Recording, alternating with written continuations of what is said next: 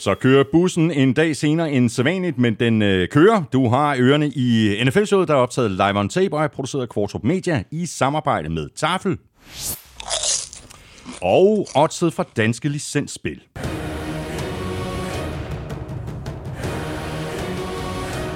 Husk, at man skal være minimum 18 år og spille med omtanke. Har du brug for hjælp til spilafhængighed, så kontakt Spillemyndighedens hjælpelinje Stop Spillet eller udluk dig via Rufus. Regler og vilkår gælder. Og i dag der går vi selvfølgelig øh, alle kampene fra uge 8 igennem, og derudover så kan du se frem til øh, trade-nyheder, det fra Armstrong, ugen spiller fra Tafel, Crazy Stats fra Willumsen, og så kommer vi selvfølgelig også omkring både Otze-quizzen og tips 12'eren. Tak fordi du er med os, tak fordi du downloader og lytter og bruger lidt af din tid sammen med os. Du ved, hvor du finder os, det er alle de sædvanlige steder, og på Danmarks største og bedste fodboldsite, gulklud.dk, og selvfølgelig også på øh, nfl.dk, hvor du jo oven i hatten har muligheden for at støtte os med et valgfrit beløb ved at trykke på linket til tier.dk øverst på siden. Det ligger lige ved siden af linket til shoppen, hvor du kan købe lidt af vores merchandise. Tak til alle, der har handlet, og tusind tak til de 679, der bakker op om os på tier.dk. Alle jeres øh, 5 år, og 10 og 20 gør en kæmpe forskel. Vi kunne faktisk ikke gøre det uden jeres hjælp. Jeg hedder Thomas Kvartrup, og her kommer min medvært.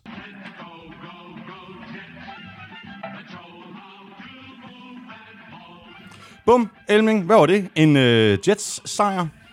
Og det var en Jets-sejr med en quarterback, der hedder Mike White, som startede sin første NFL-kamp ever. Og det gjorde han ret godt. Det må man øh, sige ja til. Øh, hatten af, og vi nåede jo lige i sidste uge, men det er klassisk også, vi, vi nåede lige at sige, at Bengals er for real. Ja, det gjorde vi. Og øh, de burde nok også have trukket sig sejrskridt ud af den her kamp, men jeg tror simpelthen, de undervurderede modstanderen. Ja, det kan være. Det skal man aldrig nogensinde gøre. Ikke man skal heller ikke... Nej, det skal man given Sunday. Any given Sunday.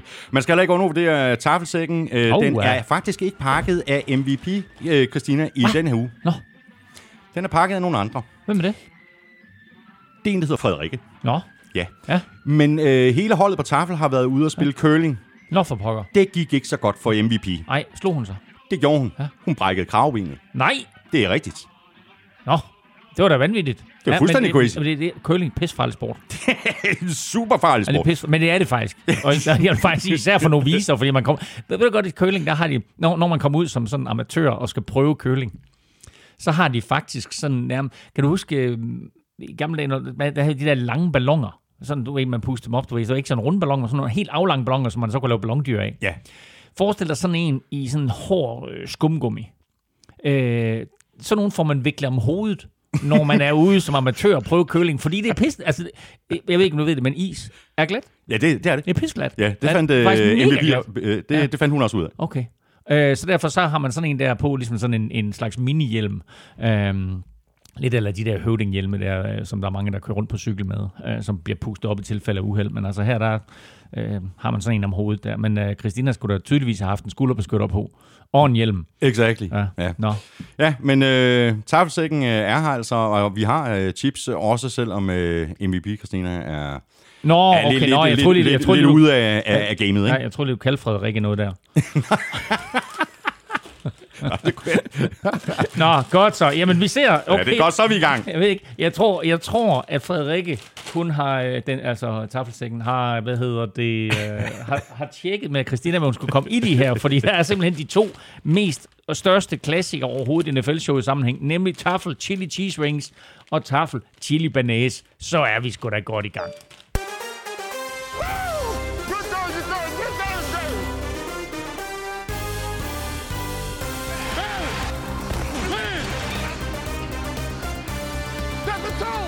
Dolphins fik kolde fødder, og Deshaun Watson traded blev ikke til noget. Rams er til gengæld all in og har sikret sig Von Miller i et trade med Broncos. Prisen lød på et andet og et tredje rundevalg. Gevinsten kan være en Super Bowl.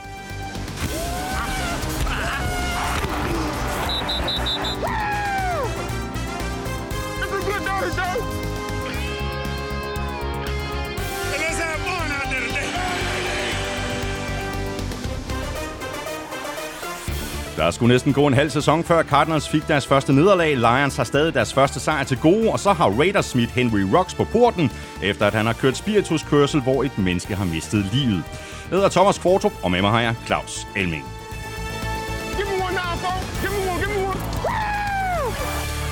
Ja, Elming, øh, vi vender selvfølgelig tilbage til øh, den her historie om Henry Rocks og, og Raiders, øh, men vi lægger lige ud et andet sted, nemlig med NFL's trade deadline, der jo var i aftes kl. 21 dansk tid, og som var den direkte årsag til, at vi valgte at skubbe udsendelsen et, et døgn. Det helt store trade, som mange forventede ville lande, som vi også regnede med ville lande, det var jo Deshaun Watson traded, men det blev altså ikke til noget. Dolphins de havde selvfølgelig vendt og drejet alt, og valgte sig altså ikke at trade for Watson. Og jeg tror, der var mange ting, som indgik i den her beslutning. For det første, så stod Texans fast på deres pris, som var tre øh, nummer et draft picks plus to picks øh, yderligere, også forholdsvis høje draft picks, anden tredje runde.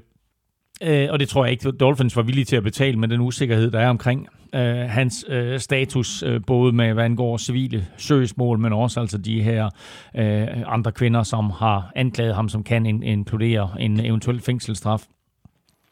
Øh, derudover så var der hele lønspørgsmålet. Mm. Øh, jeg tror også, at Dolphins havde håbet på, at Texans ville æde noget af hans 2021-løn. Øh, det lå heller ikke rigtigt i kortene, og derfor så var det lidt umuligt for for Miami Dolphins at få plads til ham under lønloftet. Øh, jeg tror ikke, den her handel, den er helt ude af billedet, men det kommer først til at ske i til næste sæson. Mm. Øh, trade-vinduet nu er lukket fra nu af og så til 10. marts cirka. Øh, og der tror jeg faktisk godt, at Dolphins kunne åbne op for forhandlingerne igen, øh, fordi der har de pludselig plads i lønloftet. Vi er måske også blevet klogere på hele øh, den her øh, juridiske situation øh, for Deshaun Watson. Øh, og øh, så er, er Texans måske nok i en situation nu, hvor de siger, vi var ikke interesseret i selvom, selvom det her det er en skidt PR-sag for os, øh, og selvom der ikke er ret mange gode ting, der kommer ud af Houstonland i øjeblikket, så tror jeg ikke, at de var villige til bare at slippe ham for en slik. De ved, at de har øh, et, et, øh, et stort aktiv her, som de kan få kassen for, og derfor så tror jeg, at, at de er villige til at betale ham lidt dollars, for at det sådan, at de kan få en stak draft picks, som de kan bygge et nyt hold op omkring, øh, og så må de tage øh, det PR-ballade, der kommer på baggrund af det. Og det var den der øh, PR-ballade, som øh, Dolphins i hvert fald ikke ønskede, og, men nu kører det så videre øh, det her, og man skal ikke udelukke, at de vil gå efter Deshaun Watson, som du også siger, Elming, på et senere tidspunkt. Det her, det må være en ekstremt frustrerende situation for Tua. Jeg tror faktisk, at Tua er den helt store vinder i det her spil, fordi hvis du kigger på ham øh, som spiller, så bliver han faktisk bedre og bedre. Han er stadigvæk ikke på det der niveau, som man kunne forvente af en spiller, der er draftet som nummer 5 sidste år, og slet ikke, hvis man sammenligner ham med Joe Burrow, der blev draftet 1, og Justin Herbert, der blev draftet 6, eller vi kigger på nogle andre drafts med, med, med, med høje øh, quarterbacks, der blev draftet højt. Men vi kan også sagtens sammenligne ham med en uh, Sam Darnold, eller uh, for en sags skyld med en uh, Baker Mayfield, som har vist gode tendenser, men stadigvæk jo ikke sådan er der, hvor vi siger, okay, han fortjent at være draftet nummer et. Tua kommer stille og roligt, og nu har han fået ro på bagsmækken. Øh, så lad nu lige ham få, hvad, hvad der tilbage af sæsonen for dem ni kampe ikke i grundspillet her. Øh, lad ham nu lige få ni kampe, hvor der ikke hænger det her over hovedet på ham, og han skal forholde sig til det, for han er også blevet spurgt til det i preskonferencer. Altså, hvad skal knægten sige i preskonferencer? Så han har bare sagt, prøv at høre, jeg forholder mig ikke til det der. Har han ni kampe her til at bevise, at han er fremtidens quarterback for Miami Dolphins, eller bevise, at han er dygtig nok til, at han kan indgå i en trade, som sender Watson til Dolphins, men gør også, at Miami kan få en del for Tua i en eventuel trevejshandel. Men øh, det helt store trade, altså med Deshaun Watson, blev ikke til noget. Vi fik så til gengæld et andet stort trade, der kom sådan lidt ud af det blå. Øh, Rams, de har hentet Von Miller i Broncos, der så til gengæld har fået et andet og et tredje runde valg retur for Von Miller. De er all in i Los Angeles. Det er helt vildt. Det er en kæmpe trade, og den kom jo allerede mandag, så øh, man kan spørge sig selv, om den her handel var på plads inden weekendens kampe, fordi jeg tror ikke, at det her det er noget, som øh, de hverken begyndte at tale om mandag, eller at de sidste detaljer kom på plads mandag. Jeg tror, der var styr på det her. Von Miller sad jo ude i forrige uge med en ankelskade, og så bliver han meldt ude til den her weekends kamp også. Øh, men var han reelt skadet? Eller havde Rams og Broncos lige lavet en aftale, der hedder, prøv at høre, vi henter Von Miller, det gør vi på mandag, men lad være med at spille ham i weekenden. Så nu har han fået to ugers pause. Uh, han kommer til Los Angeles, hvor han kommer til at skulle spille sammen med Aaron Donald, med Leonard Floyd, med Jalen Ramsey. Uh, Crazy. Og Rams gør det jo bare endnu en gang. Altså bruger fremtidige draft picks på etablerede spillere, der har vist, at de kan klare sig i NFL. Og det her det er jo ikke bare en spiller, der kan klare sig. Tidligere Super Bowl MVP. Ja. Og det er væltet ind med, med spørgsmål, og vi har taget nogle af dem med her til uh, udsendelsen, altså spørgsmål omkring uh, det her trade. Spørgsmål nummer et uh, kommer her fra Rasmus Smedegaard. Han skriver sådan her, kan vi få en kommentar på, hvor vildt et defense det potentielt kan blive med Von Miller og Aaron Donald på den defensive linje? Du har allerede været lidt inde på det, mm. Elming. Om muligt vil det være spændende med en sammenligning til en historisk pass rush duo. Nu er det jo ikke en klassisk pass rush duo, det her, fordi Aaron Donald, han jo er titel, er defensive tackle, um, men jo også godt kan stille op som, uh, som defensive end. Men det er klart, at hvis du ser på historiske pass rush duoer, så den, der lige sådan umiddelbart springer øjnene først, det er selvfølgelig uh, Colts uh, duo der med Dwight Freeney og Robert Mathis, mm. som nok var sådan lidt undersized, men bare var super giftige, når de kom fra hver sin side. Uh, du har også uh, Neil Smith og Derek Thomas. Derek Thomas er jo et sjov, fordi han spillede med 58, øh, blev dræbt, mener jeg, i et øh, trafikuheld, som vi kommer tilbage til lidt senere også. Øh, ikke det trafikuheld, men et andet. Øh, og Derek Thomas spillede i 58. Og det er derfor, hvor Miller har spillet i 58. Det var som en hyldest til en af NFL-historiens aller, aller bedste pass rushers. Øh, 58 var optaget hos Rams, så derfor så går Von Miller nu tilbage til nummer 40, som han spillede med i college. Øh, så fremadrettet, der skal vi altså lægge mærke til, øh, til Von Miller med, med, med nummer 40 andre duoer. Øh, vi kan, altså hvis vi kigger mere på sådan en, hvad skal vi kalde det for, en defensive tackle, og defensive end øh, duo, øh, så er det her jo tæt på ustoppeligt med, øh, med Aaron Donald og Von Miller. Øh, og der taler vi måske sådan en duo som Keith Millard og Chris Dolman, som Vikings havde i 80'erne, eller, eller 85 øh, øh, Bears-udgaven, der det der voldsomme ja, defense. Ja. De havde Dan Hampton stående i midten, og Richard Dent kommende fra den ene side. Øh, og kigger vi så på den her situation, vi har nu, med Aaron Donald, Leonard Floyd og Von Miller, så er vi nok derhen, hvor vi taler om en af NFL-historiens mest legendariske trioer, nemlig øh, Eagles fra midt-80'erne, med Jerome Brown i midten, og så The Minister of Defense, Reggie White på den ene side, og så Clyde Simmons på den anden side. Det er det, vi kan stå over for nu her. Og den der trio af Rams, den kommer altså til at sprede frygt og gru hos alle quarterbacks offensive lines og offensive coordinators. Ja, det er bad, bad, bad, bad news for, for NFC Vest, ikke? Bad, bad, bad, bad news. det er det virkelig. Spørgsmål her fra Mads Kryer Fransen. Øh, hvor mange draft picks har Rams efterhånden tilbage efter endnu et uh, vildt trade? Er Rams satsning på win now uansvarlig? Eller er det i virkeligheden spændende, at et franchise så tydeligt satser på etablerede spillere frem for unge spillere i draften? Det er jo helt klart den måde, som Les Snead og Sean McVay de griber det an på. Og det sagde jeg også lige før. De har bevist igen og igen, de er villige til at spendere picks på etablerede spillere. Jeg så en sjov kommentar, og det var, at nu har vi lige været igennem en pandemi, og øh, vi ved ikke, hvad der sker om et eller to eller tre eller fire eller fem år. Men Rams, de ved, hvad de har på hånden lige nu, mm. og det er et Super Bowl-vindue, som står på vidt åben gab. Og nu har de investeret i øh, Matthew Stafford, de har investeret i Jalen Ramsey, og nu hiver de så Von Miller ind, og det her, det kan være den sidste brik, de har behov for, for virkelig at blive altså Super Bowl favorit lige nu. De var det lidt i forvejen, nu er de altså helt der fremme, hvor det bliver svært at komme udenom dem. Nu skal de selvfølgelig have det til at fungere på banen.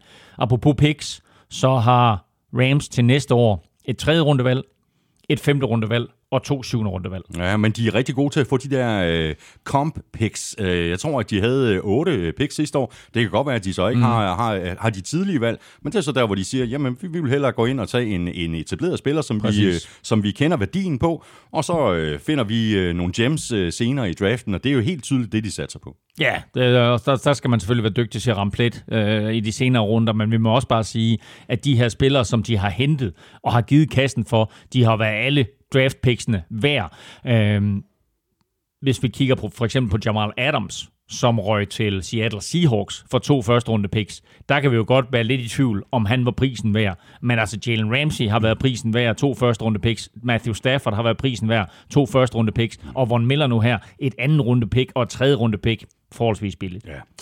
Anders Erbo Hansen skriver, øh, har læst, at Rams ikke skal betale Von Millers løn, men at den bliver i Denver. Men måden, de bygger holdet op på, er det virkelig holdbart?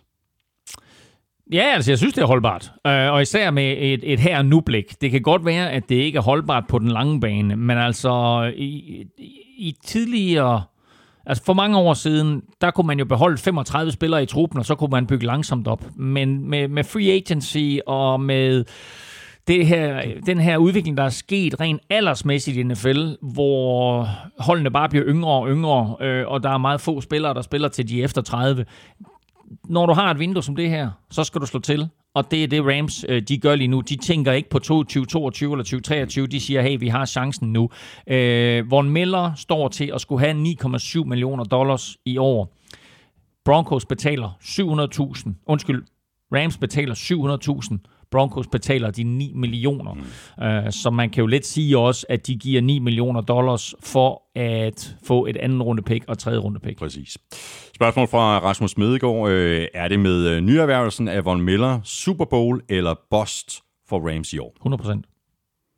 Nej, altså det er, det er det, de går efter, og det er Super Bowl eller bust. Det er klart, hvis du ser på NFC-halvdelen, og det kommer vi også tilbage til, der er fem hold, der har skilt sig ud, som alle sammen kun har tabt en enkelt kamp og det er virkelig, virkelig en stærk halvdel. Og øh, de ligger i division med, med Cardinals, som de allerede har tabt til. Øh, du har Packers, som ser super stærke ud. Cowboys kan vinde uden Dak Prescott, og når Box, ja, Box tab selvfølgelig. Øh, men altså, det er bare, at du har en, en virkelig, virkelig stærk top 5 eller 6, hvis vi tæller Saints med også lige pludselig. Ikke? Så du skal i slutspillet. Det kommer du selvfølgelig. Men altså, derfra der kan det jo ske. Så har vi spørgsmål fra Jakob Dalin øh, Nødebo, øh, og det handler ikke om Rams, det handler om Broncos. Han skriver sådan her, hvilken quarterback, som er tradebar eller free agent, vil passe bedst til Broncos. Nu efter at Von Miller er traded væk, og med Chops skadeshistorik, så tror jeg, at draften bruges på noget pass rush. De har i hvert fald brug for pass rush nu. Man skal jo lige lægge mærke til os, og det er lidt derfor, jeg også tror, at den her aftale var på plads, at øh, Rams sendte Kenny Young til Denver Broncos. Og øh, da han røg den vej, så tror jeg allerede, der var indgået en aftale om, at Von Miller han røg den anden vej. Um, så, øh, så ja, øh, de har brug for noget pass rush. De har selvfølgelig også brug for en quarterback. Uh, nu må vi se, hvordan hele det her, den her quarterback-karusel, den udvikler sig til næste år. Uh, det er Sean Watson, er jo også i spil mm. for Denver Broncos. Mm. Aaron Rodgers er i spil, er i den for, grad. For, for Denver Broncos ja. til næste år. Ikke? Så øh, det kan jo godt være, at det her anden rundevalg og tredje rundevalg, det kommer til at indgå i en handel for, for Aaron Rodgers. Og lad os bare lige uh, runde et par andre trades. Uh, Steelers de har traded outside linebacker Melvin Ingram til Chiefs og har fået et 6. rundevalg retur. Det synes jeg var billigt. Ja, yeah, det kan du sige. Men altså på den anden side, han var jo free agent inden sæsonen, skriver under med, med Steelers, uh, kommer dertil, får ikke den succes, som hverken han eller Steelers havde håbet på, og så gjorde han det klart, at han ville væk. Øh, så i stedet for bare at fritstille ham, så får de faktisk et 6. rundevalg. Og så fortsætter Texans med deres øh, brandudsalg, kan vi vist godt kalde det. De har sendt øh, pass rusher Charles Omenihu, som blev draftet i 5. runde tilbage i 2019. De har sendt ham til øh, 49ers for et øh, 6. rundevalg i 2023. Ja, det har ikke så meget at sige til, end at 49ers de havde brug for noget pass rush, ja. og, øh, og, og, og Texans havde brug for, for picks til at prøve at, at lave et, øh, et generationsskifte. Ja. Altså selvom han jo har været 3-24, ikke? men jeg tror, det er den nye ledelse i Texans, der gerne vil have lov til at sætte sit præg på det. Præcis. Og så kan vi lige runde nogle uh, trades, der var blevet talt om, uh, der kunne ske, men som så altså ikke blev til noget. Uh, der var blevet spekuleret i, om uh, Browns kunne finde på at trade Odell Beckham Jr. Der var også rygter om, at Giants de overvejede at shoppe tight end uh, Evan Ingram, men uh, det skete altså ikke. Nej, jeg skrev en artikel om uh, 10 mulige uh, trade-valg, og der var vist kun en enkelt, tror jeg, som uh, det var Melvin Ingram, som, uh, som, som reelt set skete. Andre, der ikke skete, som var forventet, det var Marlon Mack. Hmm som er blevet lidt glemt i Colts, fordi Jonathan Taylor gør det så godt. Evan Ingram, som du nævner, tight end, der var nævnt, at han måske skulle til Packers, øh, efter at Robert Tonyan blev skadet. Øh, Marcus May, safety for Jets, er utilfreds der, så vil gerne væk. Det kan være, at det ændrer sig nu med Mike White som quarterback. Øh, Alan, Alan Robinson har vi jo talt om længe, øh, vil væk fra Chicago, det skete heller ikke. Og så lidt interessant, så vil det Sean Jackson gerne trades fra Rams. Det skete ikke. Til gengæld, så fritstillede de ham. Au, au. Man skal ikke øh, bede om at komme væk, øh, hvis man ikke virkelig gerne vil væk. Nej, men jeg tror også, at, at selvom vi havde forventet, at der ville ske noget vildt med, med Matthew Stafford til, til Deshaun Jackson, så er det bare nogle andre spillere, lidt yngre spillere. Han er 35 nu, ikke? Det er nogle yngre spillere, som, som klarer sig godt. Men han har stadigvæk topfart i stængerne, så må ikke han er at finde på en klub i, inden for den næste uges tid. Må ikke. Og så har Titans uh, signet god gamle Adrian Peterson, der skal forsøge at være med til at løfte opgaven, efter at uh, Derrick Henry jo uh, er blevet alvorligt skadet, og nu måske skal sidde ude uh, resten af sæsonen. Derrick Henry bliver skadet i kampen mod Coles. Det er en ankelskade, og øh, han skal opereres, og han er i hvert fald ude hele grundspillet. Der er en lille forhåbning om, at han kan komme tilbage til slutspillet, men det er selvfølgelig en kæmpe katastrofe for Titans. Så de gør det eneste rigtige, og det er, at de går ud og henter øh, klonen, nemlig Adrian Peterson, minder utrolig meget om hinanden. De to running backs, øh, det er running backs, der får 1 yard, 1 yard, 1 yard, 75 yards. Ja, ja. Um, og øh, Adrian Peterson har stadigvæk lidt tilbage i tanken, altså øh, stadigvæk, jeg vil ikke kalde det topfart, men han har stadigvæk masser af rå power, og har selv på sin egen Twitter-profil lagt highlight-videoer op af nogle af hans bedste plays, hvor han bare skriver, I can still do that, eller bare skriver all days med hans mm. nickname. Så Adrian Peterson til Tennessee Titans, det, det kan jeg godt forestille mig kunne blive en succes. Han er ikke, lad os bare slå det fast, han er ikke Henry, uh, Derrick Henry, men altså det er ikke det mest sindssyge valg, det her. Nej. Der var jo en running back, som jeg lige nævnte før, som kunne have været interessant for Titans, og det var Marlon Mack. Men altså, Marlon Mack uh, spiller for Colts, så der var no way in hell, at Colts de ville trade ham til Titans. Så har vi en uh, skade mere. J.J. Watt, han er jo også uh, ude for sæsonen. Uh, nu spillede han ellers lige så godt. Henrik Drejer Andersen skrev sådan her til os på mailen forleden. Claus tog i sidste uge forskud på Halloween-glæderne og nedkaldte sin berømte Elming Curse over J.J. Watt. Dagen efter kom det frem, at Watt er ude for sæsonen. Sådan skrev øh, altså Henrik Drejer Andersen, og lad os lige høre klippet her fra øh, sidste uges udsendelse. J.J. Watt har været en force for, for Cardinals hele sæsonen, og her der har han altså en tackling bag line of scrimmage, og øh, er i det hele taget meget dominerende. Øh, han virker synes jeg, skadesfri, og jeg synes, han virker skarpere, end vi har set ham i de sidste 3-4 år. Det er som om, han har fået ny energi øh, efter at være skiftet til Cardinals. Ja, et det, men også bare det her med, at han er skadesfri. Han har været så pladet skader i, i, i så mange år, øh, og når han så ikke er det, så ser vi pludselig, hvor dygtig en spiller han er.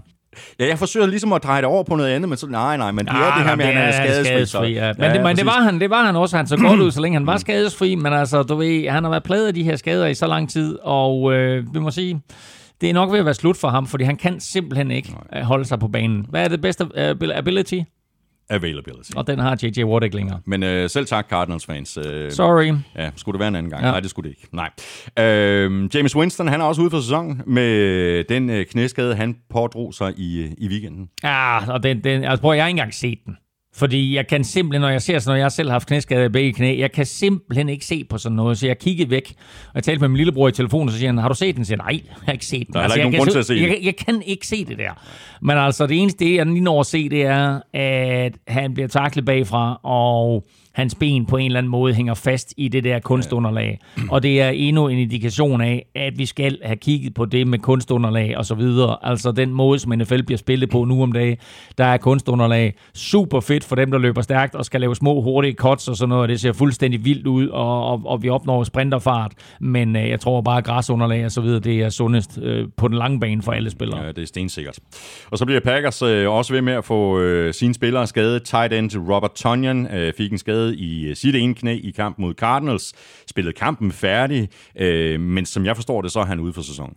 Han er færdig for sæsonen, Robert Tonja. Det er også en korsbundsskade, så øh, det er, det er goodbye, og det er lidt ærgerligt, fordi øh, for eksempel i den her kamp, hvor øh, Packers mangler øh, to af deres helt store receiver, øh, Alan Lazard og Davante Adams, der stepper øh, Robert Tonjan op, som vi så det øh, i slutningen af sidste sæson og slutspillet. Og øh, han er et, et godt red zone våben for Aaron Rodgers, og, og de har fundet ind i en fin kemi, og derfor var det også interessant for Packers måske at hente Evan Ingram øh, inden trade deadline, men det skete altså ikke, så nu må vi se, at nu har de Mercedes Lewis selvfølgelig, og så må vi se, hvad de ellers gør på tight end. Og så er 49ers øh, første rundevalg i, fra 2020, Javon Kinlaw. Han er også ude for resten af sæsonen. Han har haft problemer med sine knæ i rigtig lang tid, og de har forsøgt at behandle knæene, give knæene ro, men øh, nu har de altså kastet håndklædet i ringen. Kinlaw skal opereres. Ja, jeg ved ikke om det. Altså, der er nogle spillere, som simpelthen er for tunge i forhold til, hvad deres knæ kan holde til, og øh, Kinlaw er jo en super tung dreng, og det var jo meningen, at han skulle ind og optage, øh, optage ikke optage, men overtage øh, for øh, DeForest Buckner i midten af 49ers forsvar, og der har der været fine plays fra Kinlaw, men han har været for meget skadet og skulle fylde det Forrest Buckners sko. Det er for det første svært, ja. og også så svært, så Kinlaw ikke har været i stand til det. Og så har vi øh, Calvin øh, Ridley. Han er ikke skadet, i hvert fald ikke øh, fysisk, men han har valgt at trække stikket på ubestemt tid på grund af mental health. Ja, han har øh, helt, øh, helt åbenbart øh, altså nogle, nogle problemer, som han skal have løst, før han kan komme tilbage på banen. øh, og det, altså, der er noget med noget stress og noget angst og noget et eller andet, øh, og det er ikke øh, sjovt at, at skulle deal med. Øh, han tog ikke med til London, øh, og øh, der blev det bare, at han tog ikke med af personlige årsager. kommer til, øh, Falcons kommer tilbage, de spiller en enkelt kamp i USA, men kort inden kampstart i søndags, der melder han ud, at han øh, ikke er med i kampen, og sender et par timer senere et øh, tweet ud, øh, og en, en officiel øh, meddelelse, hvor han skriver, at han lige er nødt til at passe på sig selv og øh, tænke over øh, de større ting i livet, så han tager en pause fra NFL på ubestemt tid. Og så landede der øh, noget af en bombe i, øh, i aftes tid. Øh, Henry Rocks, han har kørt spirituskørsel, har været involveret i et biluheld, hvor en person er død, og her til øh, morgen dansk tid kom så nyheden om, at øh, Raiders simpelthen har fyret Rocks. Ja, men det er også en forfærdelig, forfærdelig, forfærdelig historie. Uh, jeg så et billede i morges uh, af de to biler. Ja. Uh, Rox har kørt i en, uh, en, en hurtig sportsvogn af en art, og er hamret ind i en uh, Toyota et eller andet, uh, med, med fuld skrald på, og uh, DUI, som jo betyder driving under influence, så det kan være både alkohol, men også stoffer. Um, og de der to biler uh, ligner noget, der er løgn. Den bil, han rammer ind i, bryder i brand. Personen bag rattet og vedkommendes hund i øvrigt dør. Så det her, det er en situation for Henry Rocks, som ikke bare er uheldigt. Man kan komme til at koste ham op til 20 års fængsel. Bliver han dømt? Han, han er lige nu anklaget for det, der hedder DUI, resulting in death. Mm. Og bliver han dømt for at have forårsaget øh, det her dødsfald, så er straframmen i Las Vegas mellem 2 og 20 år.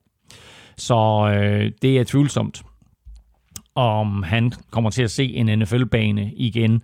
Øhm, da Raiders flyttede til Las Vegas, der talte vi om, og det gjorde mange andre også, at det kunne være et udfordrende sted Mm. for unge atleter at opholde sig. Der er så mange fristelser i Sin City, og der er også flere Raiders-spillere, som er faldet for det her.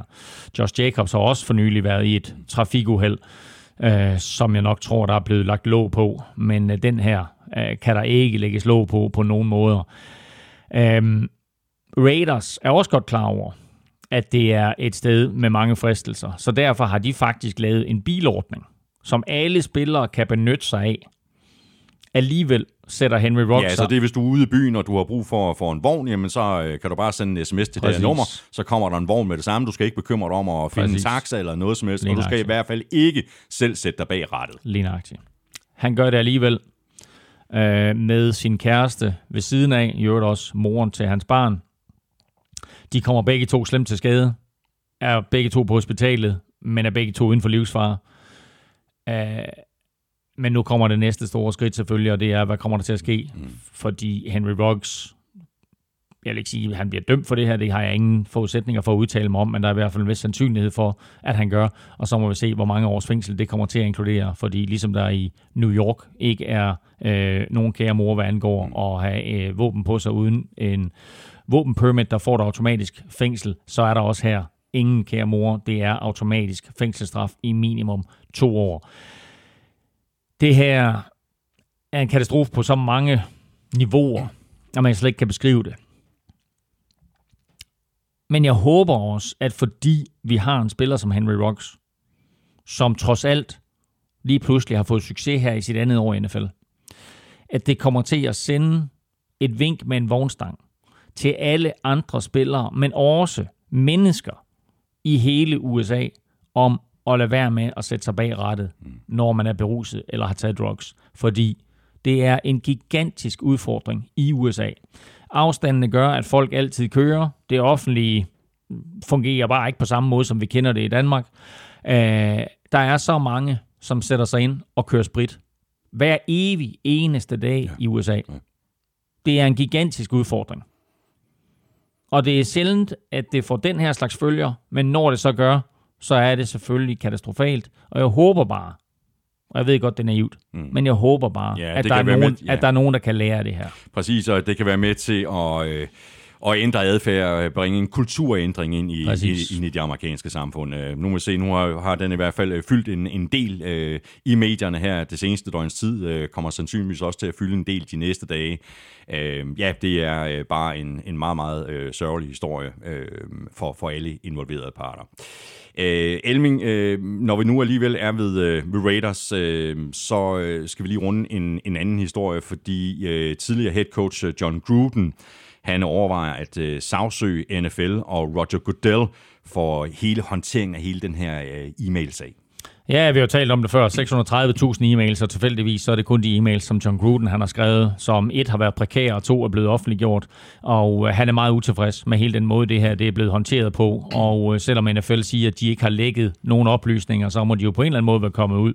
Øh, om det så er NFL eller nogen andre, der har gjort det, det ved jeg ikke. Øh, men øh, John Gruden har indgået et forlig med Raiders, som betyder, at John Gruden han går glip af 50 millioner dollars af de penge, han ellers var blevet lovet. Og øh, han er et selvfølgelig øh, utilfreds med alle de mange penge, han går glip af, men to også håndteringen af hele det her forløb. Så derfor har han nu undersøgt mulighederne sammen med sit advokathold om simpelthen at også afsøge NFL og Roger Goodell for hele den her e-mail-sag. Den historie, den er heller ikke slut. Vi skal have quizzen! Åh, Det er tid til quiz, quiz, quiz, quiz, quiz. And now for something completely different. Jeg skulle lige akkurat til at sige det.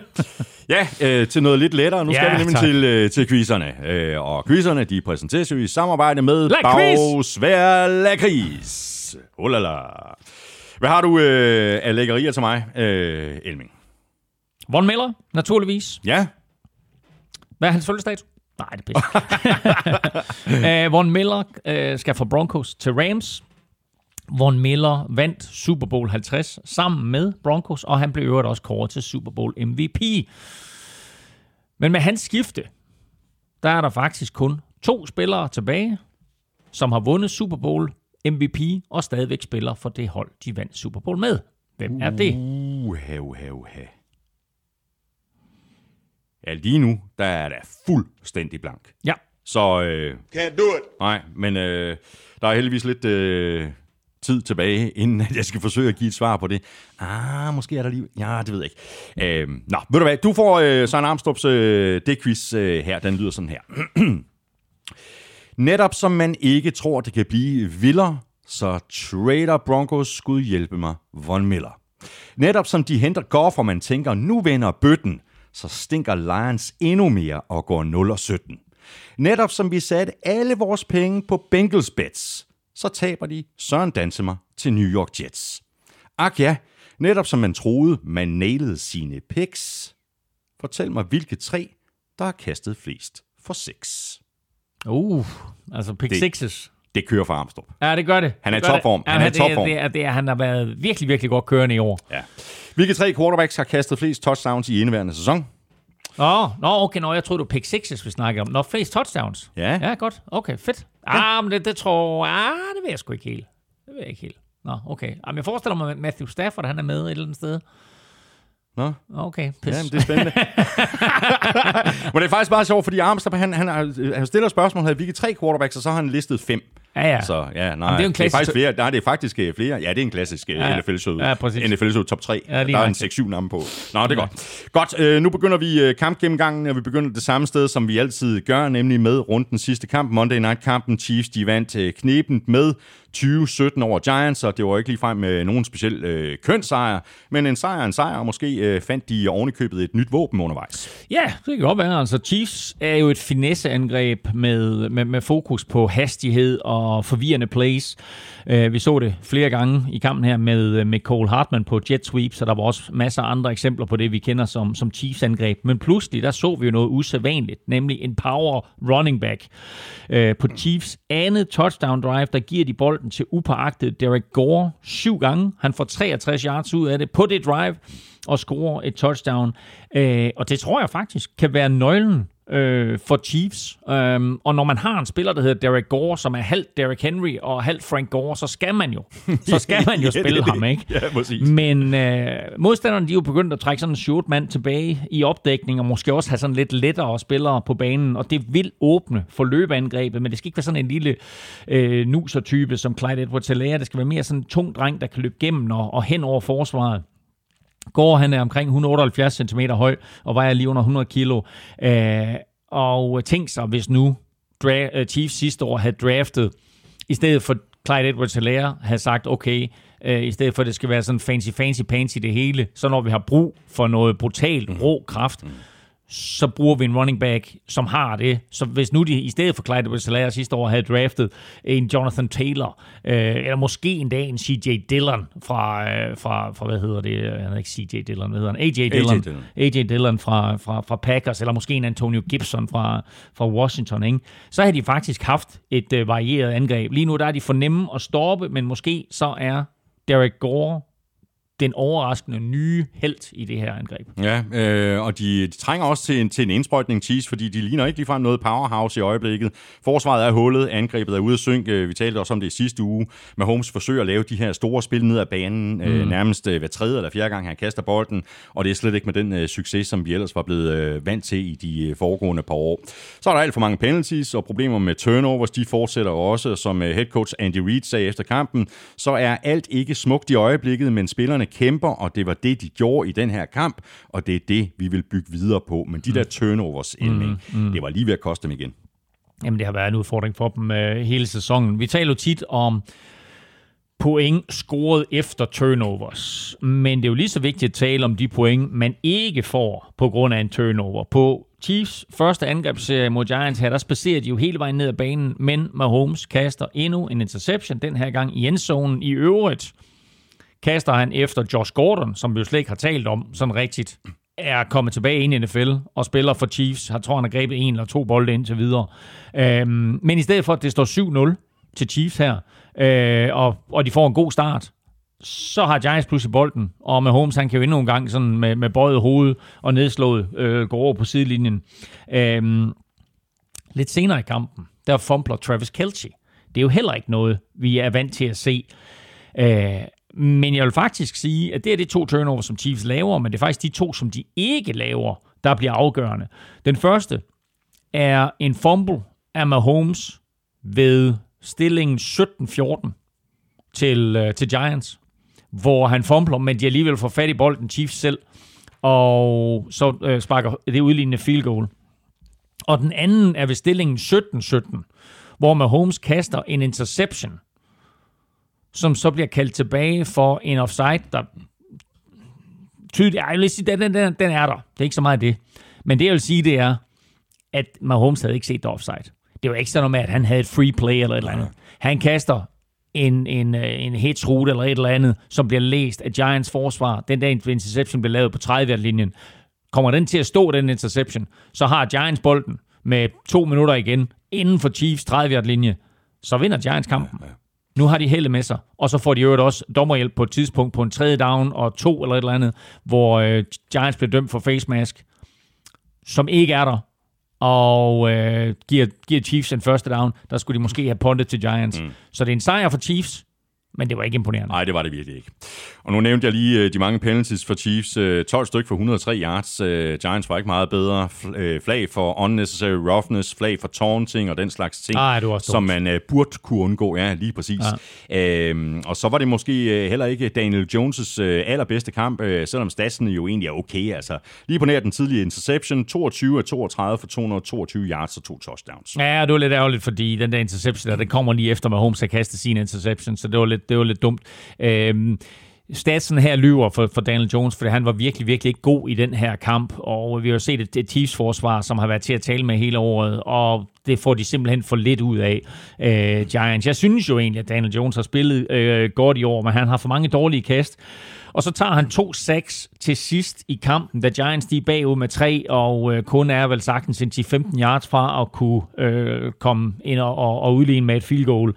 Øhm, til hans forsvar, skal det selvfølgelig siges, at Giants de var uden Saquon Barkley, de var uden Kenny Golladay, de mistede både Sterling Shepard og Dante Pettis i kampen. Øh, Kadarius Tony var også ude kortvarigt, øh, og vi må bare sige, at Giants backup receiver havde meget svært ved at løbe sig fri øh, mod et ellers udskilt Chiefs-forsvar.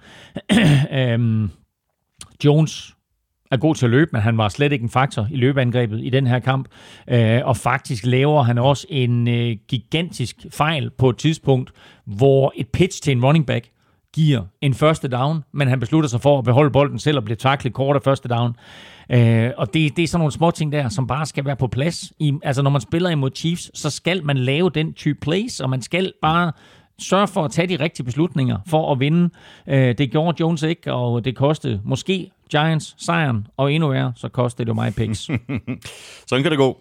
Giants, de er... Øh... Det, var en god, det var en god runde, havde du ikke? Jo, det var en okay runde. Ja, den kunne have været, været endnu bedre. Nej, det men, men det var okay. Men, det var, kæft, Giants, de er øh, 2 og 6. De spiller hjemme mod Raiders. Chiefs, de er 4 og 4, og de får besøg af Packers.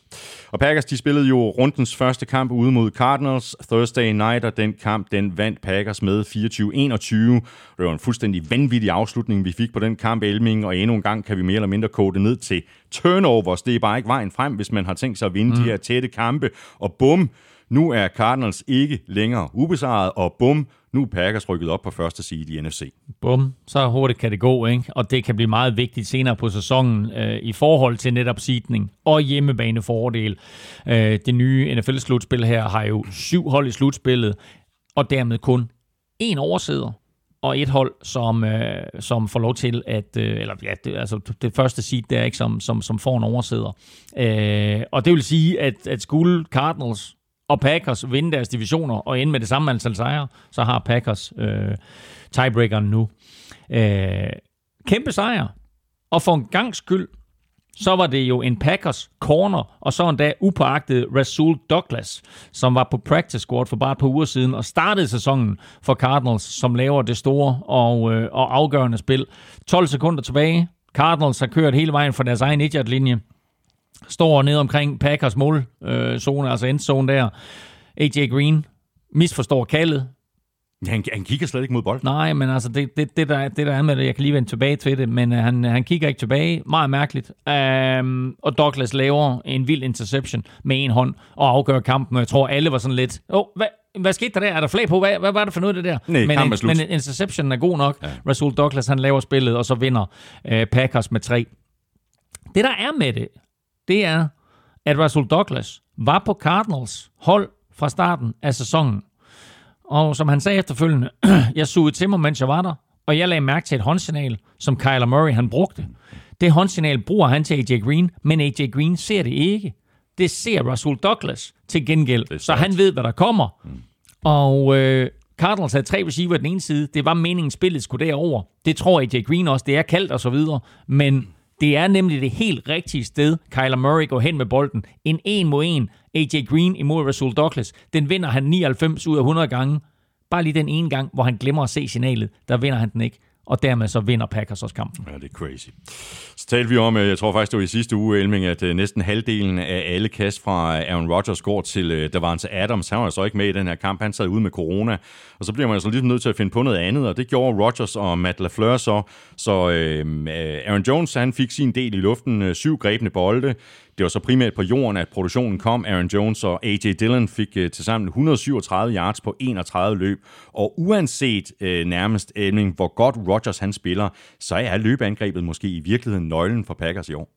Rodgers vil altid være omdrejningspunktet på det her angreb, men det var fedt at se Packers løbe bolden på den måde, og være villig til at løbe bolden på den måde. Og i en kamp, hvor Packers var uden, som sagt, det var til Adams og Alan Lazard, og Robert Tonyan blev skadet, så er det også fedt, at de har de der to running backs, de kan læne sig op af. Dylan får 78 yards, Aaron Jones får 59 yards løb, og 51 yards i grebne bolde og scorer et touchdown. Det er også en flot kamp af den offensiv linje, øhm, og så spiller forsvaret en vild kamp, og det gjorde de en dag uden defensive coordinator Joe Barry, som øh, var ude med, øh, med corona, men hans stedfortræder gjorde det virkelig, virkelig godt. Uh, har set nogle fede billeder fra sidelinjen, hvor alle spillerne er henne og, og nærmest uh, bærer ham i guldstol efterfølgende, uh, fordi han kaldte så, så fed en kamp og var i stand til at stoppe det her uh, Cardinals angreb. Konstant pres på Kyler Murray og disciplineret pass rush. Og når jeg siger disciplineret pass rush, så er det et spørgsmål om, at man ikke overkommitter og tillader Kyler Murray at stikke af. Øh, de havde virkelig, virkelig godt styr på ham øh, det meste af kampen. Aaron Rodgers er selvfølgelig Aaron Rodgers, selv uden de der super receiver. Øh, og det mest, er ikke det mest sjove, men jeg synes noget, der var sjovt, det var jo, at Arizona er jo et varmt sted. Green Bay, Minnesota, Detroit, kolde steder, mange gamle mennesker, de nyder deres otium i Arizona. Så når Packers var på banen, så kunne man høre. Så der var masser af Packers-fans ja, ja. i Arizona, som enten bor der til dagligt, eller var tættere ned lige for at få noget varme. Præcis. Og så har vi altså rundet det her øh, lidt uheldige kast fra Kyler Murray til øh, AJ Green, øh, det sidste kast i kampen, som altså afgjorde øh, kampen til Packers øh, fordel. Øh, en, øh, en anden spiller, der måske ikke havde den øh, heldigste aften, det var rookie wide receiver Rondale Moore. Øh, det der moft punt i første halvleg på, på egen triatlinje, det var ikke så godt. Så, øh, heldigt nok så for Rondale Moore, så kom Packers kun derfra med et field goal. Ja, men han, han har en meget uheldig aften. Øh, uh, Rondale Moore, rookie der, uh, meget akavet på det der punt return, hvor han trækker sig i sidste øjeblik, og efter review, så mener dommerne jo, at han har rørt bolden. Jeg, jeg, synes, den var svær at se. Mm. Men altså, de siger, han har rørt bolden, og dermed så, øh, så får Packers bolden. Øhm, lidt senere øh, i kampen i anden halvleg, der kaster Kyler Murray en bold til ham, som går gennem hænderne på ham og bliver interceptet af Packers. Igen får de bolden på, på Cardinals banehalvdel, så er han altså skyld i, øh, i nu kan jeg ikke huske, om, om Packers de fik touchdown eller field goal der anden gang, men i hvert fald 6 eller 10 point, han er skyld i her. Packers, de er 7-1, de spiller ude mod Chiefs. Cardinals, de er også 7-1, og de spiller ude mod 49ers.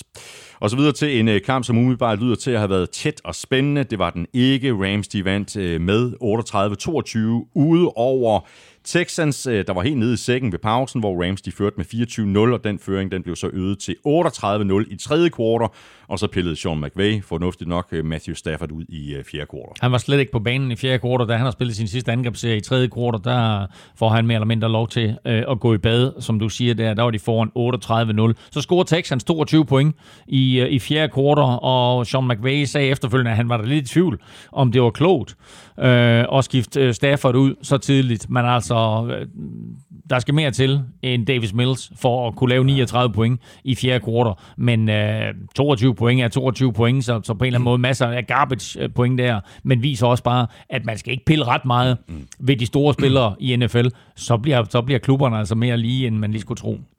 Så har vi jo talt om uh, Cooper Cup flere gange. Uh, hold nu op, han er god. Uh, syv grebne bolde for 115 yards og touchdown. Uh, han er svær at dække op. Uh, sikke en sæson, han har gang i. Mm. Uh, hvad er han op på nu? 10 touchdowns? Han er på 10 touchdowns, han er på 63 grebne bolde, og han er på 924 yards. Han er faktisk den første spiller i NFL-historien med over 900 yards og 10 touchdowns i de første 8 kampe. Han er på vej til at slå Megatrons NFL-rekord for 1964 yards i en sæson. Øh, og dermed også blive den første med over 2000 yards i en sæson, selvfølgelig på, øh, på, på 17 kampe. Nu fik uh, Texans så lov til at lave lidt øh, kosmetik på resultatet i den her kamp i fjerde kvartal. Hvis der skal laves uh, kosmetik på den her sæson som sådan, så skal det snart til at være. Nu er de 1 og 7, og jeg synes, det er lidt svært at se, hvor sejrene de skal komme fra. Så det er vel ikke helt urealistisk, at Texans laver en Jaguars og ender med at vinde den første kamp i sæsonen, og så taber de resten. Nej, det er du fuldstændig ret i, og det her det så ikke godt ud. Jeg synes, de var totalt overmatchet i alle spillets facetter. Øh, uh, Davis Mills havde det meget, meget svært. Uh, normalt, når en quarterback bliver sækket, så er det fordi, der kommer defensive øh, end rundt om hjørnet, eller lommen måske kollapser sådan lidt midt i. Her der var det bare, altså det var totalt kollaps gang på gang. Altså jeg, jeg, jeg sad og så det der, og tænkte, kæft, hvor er det vildt, som den der lomme bare kollapser. Så det endte sådan med, at Davis Mills han lå nederst, og så lå der fem offensive line ovenpå ham, og ovenpå de fem, der lå der så fire defensive linemen. Så det var sådan en kæmpe bunke af spillere, og det var, det må altså være øh, fuldstændig umuligt at spille quarterback bag ved sådan en linje. Og Texans, de er altså 1 og 7. De spiller ude mod Dolphins. Rams, de er 7 og 1, og de spiller hjemme mod Titans i den øh, sene søndagskamp. Og jeg glemte lige at sige jo et forbindelse med det der med Von Miller og øh, hans trøjeskifte.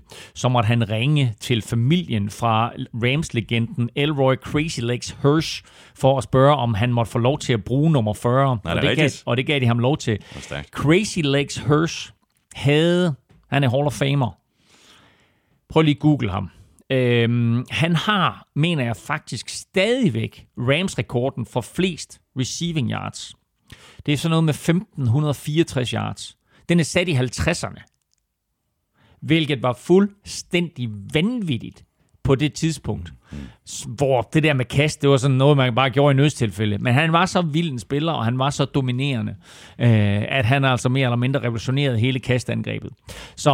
Øh, det var, øh, det var bare lige en lille, lille sidehistorie om, øh, om øh, nummer 40 der, men jeg er sikker på, at man, hvis man sidder og ser Ramses kamp på, på søndag, så får man meget mere at vide om det. Mm. Og så videre til øh, Seahawks, øh, der hvis de skulle gøre sig nogen forhåbning om at forsøge at hænge på øh, Cardinals og Rams i NFC Vest, øh, så var der ikke noget at diskutere. Russell Wilson eller ej, så skulle Jaguars besejres på hjemmebane. Det blev de så også. Easy peasy, 31-7. Jaguars undgik øh, ægget, men hvorfor i alverden besluttede Urban Meyer at sparke et ekstra point, når han umiddelbart efter gik all in og sparkede et onside kick? Det giver da ikke nogen mening. Så skulle han, da, altså, skulle han da gå efter to point og så sige, nu er vi i gang, og så kører vi onside kick. Der er så mange beslutninger, som Urban Meyer har gjort uden for banen, og også på banen, som bare ikke giver nogen mening. Altså, han har været en vanvittig succesfuld college-træner, en af de få, som har vundet mesterskabet med to forskellige college-hold. Men NFL virker her til at starte med, som om, at det ikke kun, når vi taler altid om rookies, så taler vi om rookie-spillere, men han er rookie head coach, og det virker lidt som om, at det er sådan, at han er derude, hvor han ikke helt kan bunde. Øh, det her, som du lige ridser op, det var en meget mærkelig beslutning. Øh, og det virker også som en beslutning, han opfinder i nuet. Ikke? Altså, de er bagud 24-0, og så får de endelig scoret touchdown, øhm, som i øvrigt er en hasarderet beslutning i sig selv, fordi der er under tre minutter tilbage, og de står og kigger på et æg, og jeg har set andre klubber igennem tiden bare sparke et sent field goal ja, for, for, at undgå, for at undgå et æg. Men øh, de vælger altså på fjerde down at gå efter touchdown, og så hatten af for Trevor Lawrence, fordi han leverer bare et fedt kast der. De scorer touchdown, og så sparker de ekstra point. Fred være med det så siger du, fint nok, ikke? Altså, vi fik det touchdown. Men så går du kunne hjælpe ud og sparke onside kick bagefter. Altså, hvis du tror på, at du stadig kan vinde kampen, og det kan du principielt med to og et halvt minutter, du er bagud med to scoringer. Altså, du kan principielt vinde den her kamp. Du skal have to onside kicks, du skal have øh, to touchdowns og to two-point conversions. Men du har lige sparket ekstra point, så du kun scorer syv, så du er stadigvæk bagud med tre scorer. Så skulle du have lavet... Altså, det giver bare ingen mening. Det og det er bare sådan en beslutning, hvor man tænker, altså, hvad helvede laver du? Øhm, så altså, øh, det her det var en vild beslutning. Tåbelig beslutning. Og så sker der jo så det, som er bare sådan en, en, en, en eller anden form for statuering af, hvor skidt det står til Jaguars.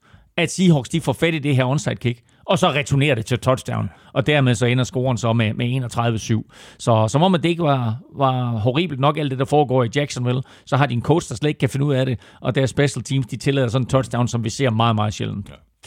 Gino Smith, han skulle lige øh, bruge et øh, par forsøg, så fik han altså sin øh, sejr. Han så øh, godt ud lige fra begyndelsen. Øh, han completed de første 14 kast, pillede Jaguars forsvaret fuldstændig fra hinanden.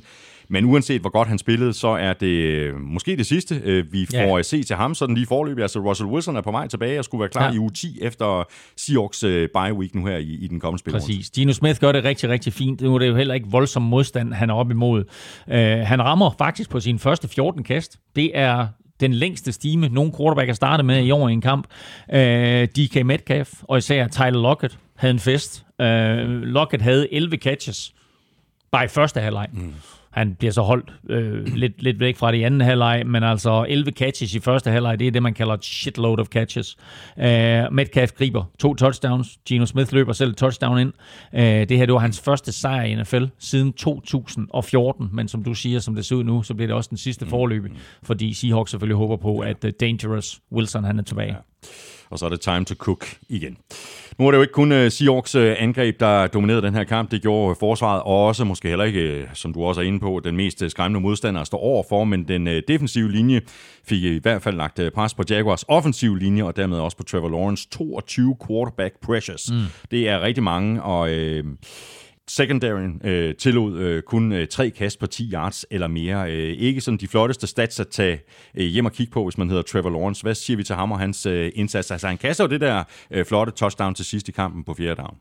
Ja, men jeg, jeg kan rigtig, rigtig godt lide ham. Og jeg synes, han, han udstråler den lederskab og al den der aura, der øh, omgiver en quarterback. Men nu så jeg ham ved selvsyn i London, det havde jeg glædet mig meget til. Øh, jeg så en hel del af den her kamp også, og jeg er skuffet over hans præcision og til tider hans beslutningstagen. Øh, som vi øh, kommer til at tale om med hensyn til øh, Mike White, skråstreg, øh, Zach Wilson, øh, så kommer en rookie jo ikke bare ind og revolutionerer positionen. Øh, så Trevor har det svært her øh, i NFL. Øh, og det gør det selvfølgelig endnu sværere, at han spiller bag ved en linje, der er hullet som en si, og han ofte må løbe for livet. Det prøvede han jo aldrig på noget tidspunkt i college. De der gode collegehold, de har jo alle sammen super stærke offensive linjer, øh, og det betyder, at det var meget sjældent, at han var under det pres. Så det der er jo en del, som han skal bygge på sit spil, så længe at det er sådan, at Jaguars de ikke formår øh, at beskytte ham bedre. Men når han så får tid, og jeg ved ikke, om det er fordi, at han er presset på alle mulige andre tidspunkter. At han så føler, at han skal levere kaste en lille bitte smule for hurtigt. Men når han får tid, så synes jeg, at han kaster for lavt, eller for højt, eller for skævt, eller for langt.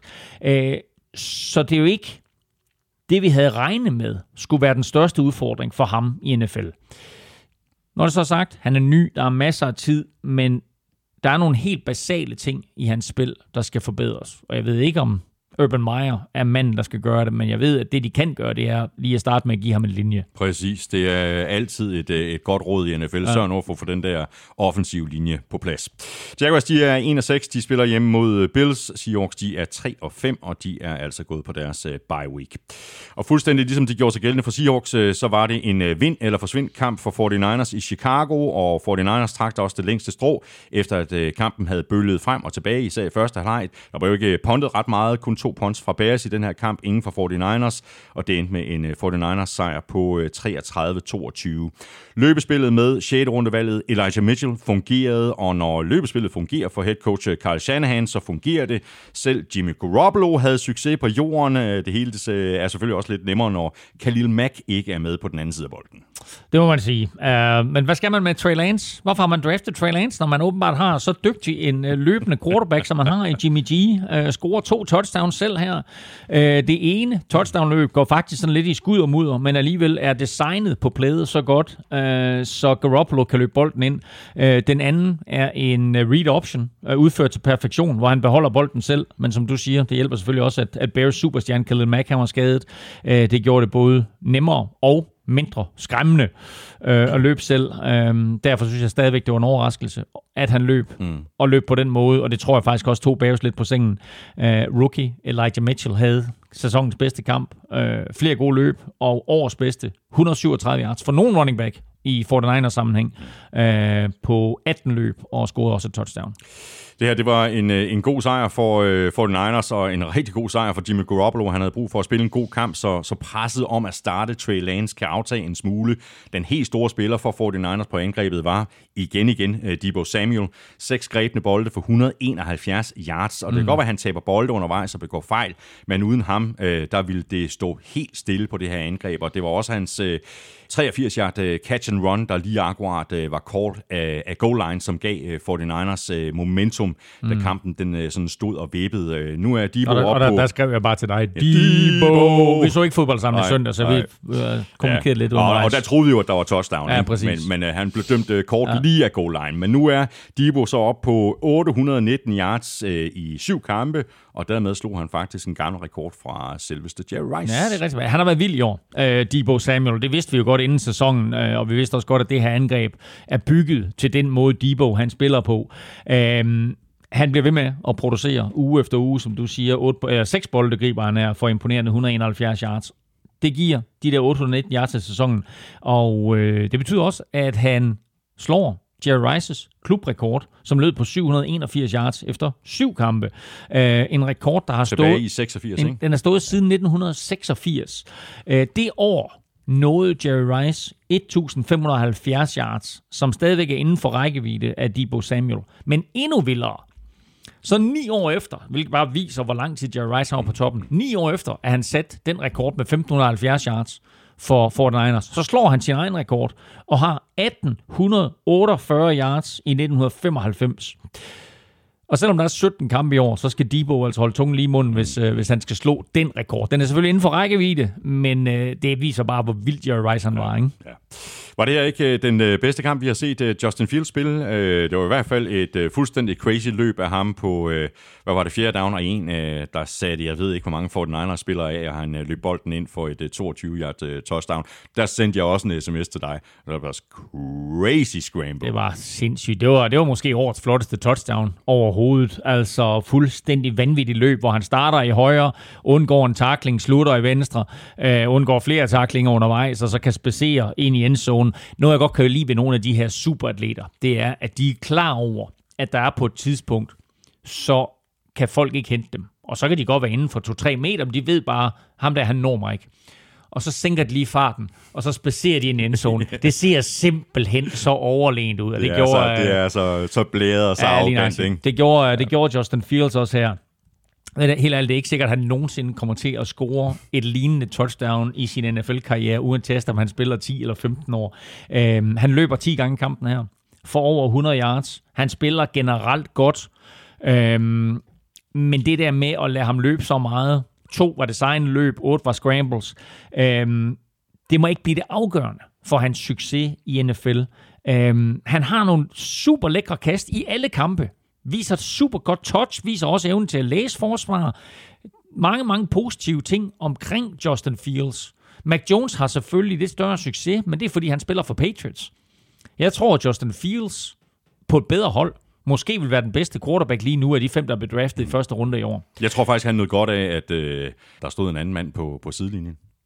Ja, det kan du godt have ret i. Jeg tror Altså, ikke, Andy at- Dalton. Nej, øh, head coach Matt Nagy var jo, var jo ude. Nå, på den måde på sidelinjen. Matt Nagy var ude med, med corona. Ja, så det var jo en anden, der kaldte spillene. Ja, ja det kan godt være. Øh, det ved jeg ikke, øh, hvor, hvor stor indflydelse det havde. Men jeg vil bare lige sige, det der med at lade ham løbe så meget, det er fint nok, når det virker, og det er skide sjovt at se på. Men altså, pas nu på ham, fordi Bears har et guldkorn i Justin Fields. Og Bears, de er 3 og 5, og de lukker runden ude Monday Night mod Steelers. For Niners, de er 3 og 4, og de får øh, besøg af divisionsrivalerne fra Cardinals. Og så troede vi af en eller anden øh, mærkelig grund øh, begge på, at øh, Lions de ville slå Eagles. Det gjorde de så ikke. Øh, de fik en ordentlig snitter på hele 44-6 på hjemmebane. Eagles de dominerede fra start til slut, og de vandt kampen både på den offensive og på den defensive linje, og Lions var fuldstændig ude af stand til at beskytte Jared Goff 44-6 Elming. Det er jo nærmest en øh, historisk stor sejr på udebane af Eagles. De 38 point var den største sejr på, ude- på udebane for Eagles i 50 år. Øh, det er så længe siden, at sidst de vandt så stort, der spillede de mod et hold i St. Louis, som hed Cardinals. Lige nøjagtigt. Jeg skulle lige sige Ravens, men nej, nej, du skal så langt tilbage. Det var nemlig St. Louis Cardinals, øh, og dengang der vandt de med 42 point, det var 52-10. Her der vinder de altså 44-6, og det var meget overraskende, at de var så overlegne. Miles Sanders øh, røg jo på injured reserve i weekenden, og derfor blev øh, Jordan Howard så hentet op fra practice squad. Og hvem har brug for Miles Sanders, når Jordan Howard og Boston Scott tilsammen øh, får 117 yards og fire touchdowns på 24 løb? Ja, altså Boston Scott og så god gamle Jordan Howard, der lige er blevet signet, de scorede to touchdowns hver. Øh, 12 løb hver, lige omkring 60 yards hver. Så en fin, fin dag på kontoret for, øh, for den duo. Øh, og så synes jeg også, at vi bare må konkludere, at det her det var en super pinlig indsats. Af Lions forsvar, som øh, på trods af Halloween ikke var i nærheden af at være skræmmende. Uh, ingen pres på Jalen Hurts, og overhovedet ingen evne til at stoppe løbet. Nej, men altså, øh, vi, altså grunden til, at vi begge to øh, troede på Lions, det var jo, fordi de jo egentlig havde sådan vist nogle OK øh, takter, og det virkede som mm. om, at det, ah, det var sådan lige ved næsten, og, og der, der kom bedre og bedre styr på holdet kamp for kamp, men det her, der, der, der er man da virkelig slået tilbage i, i Ludo, altså øh, det er da en helt igennem pine indsats, øh, ja, både på forsvaret og på angrebet af, af, af Dan Campbell og hans tropper. Ja, Øh, og det tror jeg også godt, de selv er klar over, fordi frustrationen var helt tydelig efter kampen, og normalt i, sådan i omklædningsrummet, så skal alle spillere... Øh, der er nogle spillere, der skal stille sig til rådighed, og øh, andre spillere, der er i omklædningsrummet, der kan godt øh, stille sig til rådighed, de behøver ikke nødvendigvis, og der var simpelthen flere, der nægtede at tale med pressen øh, efter kampen. Så øh, tydeligvis ked af det, men tydeligvis også frustreret, og måske også overrasket over, hvor, hvor vildt det her det endte. Øh, en enkelt spiller fik mumlet noget med, at der skal ske drastiske ændringer, hvis vi ikke skal ende 17, 0 og 17. Mm. Så de er godt klar over, at, at det her det, er, det er et mandskab lige nu, som kan gå hen og blive historisk, fordi de i det første år, hvor der blev spillet 17 kampe, kan ende 0 og 17. De var, de var allerede det første 0 og 16 hold i historien øh, tilbage i 2008, og så senere blev tangeret af, af Browns i 2017. Men øh, NFL i en nødskal, ikke? Prøv at tænke på, hvor tæt de er på at slå Ravens, Vikings mm. og sågar endda Rams. Ja. Ikke? Og så bliver de kørt midt over Eagles. Ja, præcis. Det er, og det var jo lige præcis på grund af de her tætte nederlag, at vi troede på, at ah, nu, øh, nu gør de det. Mm. Det gjorde de så mildt sagt ikke. Lions, de er lige nu 0 og 8. De er gået på deres øh, bye week. De har lidt at tænke over. Eagles, de er 3 og 5, og de spiller hjemme mod Chargers. Og så videre til en øh, kamp, som jeg var meget i tvivl om, da vi skulle sætte vores picks. Øh, jeg endte med at gå med Broncos på hjemmebane. Broncos havde jo ellers tabt de øh, tre foregående kampe, men de vandt altså med 17-10 over Washington, og dermed fik de jo for nu øh, stoppet blødningen. Ja, og altså, nu vil jeg sige, det der med Von Miller der, det kommer lidt som en overraskelse for mig, fordi jeg synes faktisk, at den her sejr var vigtig for Broncos. De spiller i AFC West. Ikke? Chiefs er ikke Chiefs. Chargers er måske lidt i krise. Uh, Raiders er måske lige nu AFC Wests bedste hold, men de har alle mulige udfordringer, både på trænerposten og på nu det her seneste med, med Henry Ruggs. Så måske er Broncos det bedste hold. Øhm, og der er stadigvæk en reel mulighed for, at de kan vinde divisionen. Øh, og derfor så synes jeg, at den her handel med, med Von Miller, den kommer på et overraskende tidspunkt. Men det skal dog siges, at de klarer sig fint uden ham i søndags. Mm. Øhm, og så kan man sige, de får to høje draft picks for en spiller, som har været 10 år i ligaen. Men jeg synes, beslutningen om at sende ham videre nu indikerer, at 2021 der tror de ikke på det. Mm. Ja, du siger det, de gjorde det sådan set udmærket på forsvar. Altså, de var uden Von Miller, øh, de var også uden øh, Bradley Chop, der stadigvæk er på injured reserve. Mm. Men det lykkedes jo faktisk lige præcis øh, forholdsvis øh, fornuftigt at få deres øh, pass rush til at fungere alligevel. Ja. Og, og det, bedste, vi... det bedste, vi har set, synes jeg faktisk fra dem. Exakt, ja. og så har vi også lige en, en af NFL's bedste safeties, Justin Simmons. Han spiller også en, en, en forholdsvis øh, fornuftig kamp. Ved du Justin Simmons han opnår noget i den her kamp, som man meget sjældent opnår, nemlig at lave en interception på to Hail Marys. Øh, altså lave to interceptions på to Hail Marys. Han laver øh, en på det sidste play i første halvleg, Øh, og der kan man så sige, skulle han lave den, eller skulle han bare slå den ned, eller hvad skulle han gøre det, så hvad det er. Øh, men han laver den trods alt. Øh, det kommer til at se fint ud på hans statsheet. Mm-hmm. Og så laver han en igen i fjerde kvartal, hvor det er sådan, at, at Washington de kaster en Hail Mary, og han laver endnu en, en interception. Så altså en interception i første halvleg på en Hail Mary for Justin Simmons, og en i anden halvleg. Øh, og så skulle man jo tro, at den kamp var vundet, men kunne hjælpe med, om Melvin Gordon han ikke fumbler bolden og giver den tilbage til Washington, så Washington football team får endnu en chance for at vinde den her kamp. De bagud 17-14, men øh, Simmons og company lukker ned igen, og så holdt Broncos stand. Nu er vi øh, knap halvvejs gennem sæsonen, øh, og det er vel ikke ligefrem med nogen overdrivelse, at øh, Washington football team og ikke mindst deres øh, forsvar er blandt de helt store skuffelser i NFL i år. Man fristes næsten til at sige, at de blew it. Ja, badam, badam, badam. Deres kicker blew it i hvert fald, og han blew it twice. Um, jeg sagde 17-14, før de tabte selvfølgelig 17-10, så de kunne have udlignet med, med, med et touchdown og en ekstra point. Men uh, Halloween var vel sagtens det, man kan kalde en skræmmende oplevelse for de forsvarende NFC-mestre for Washington. Altså, de taber 17-10 i et defensivt battle. De var 6 for 19 på tredje og fjerde down. Blew it. Fik to field goals. Blokeret. De var 0 for 2 i red zone, og de havde to turnovers i kampen her.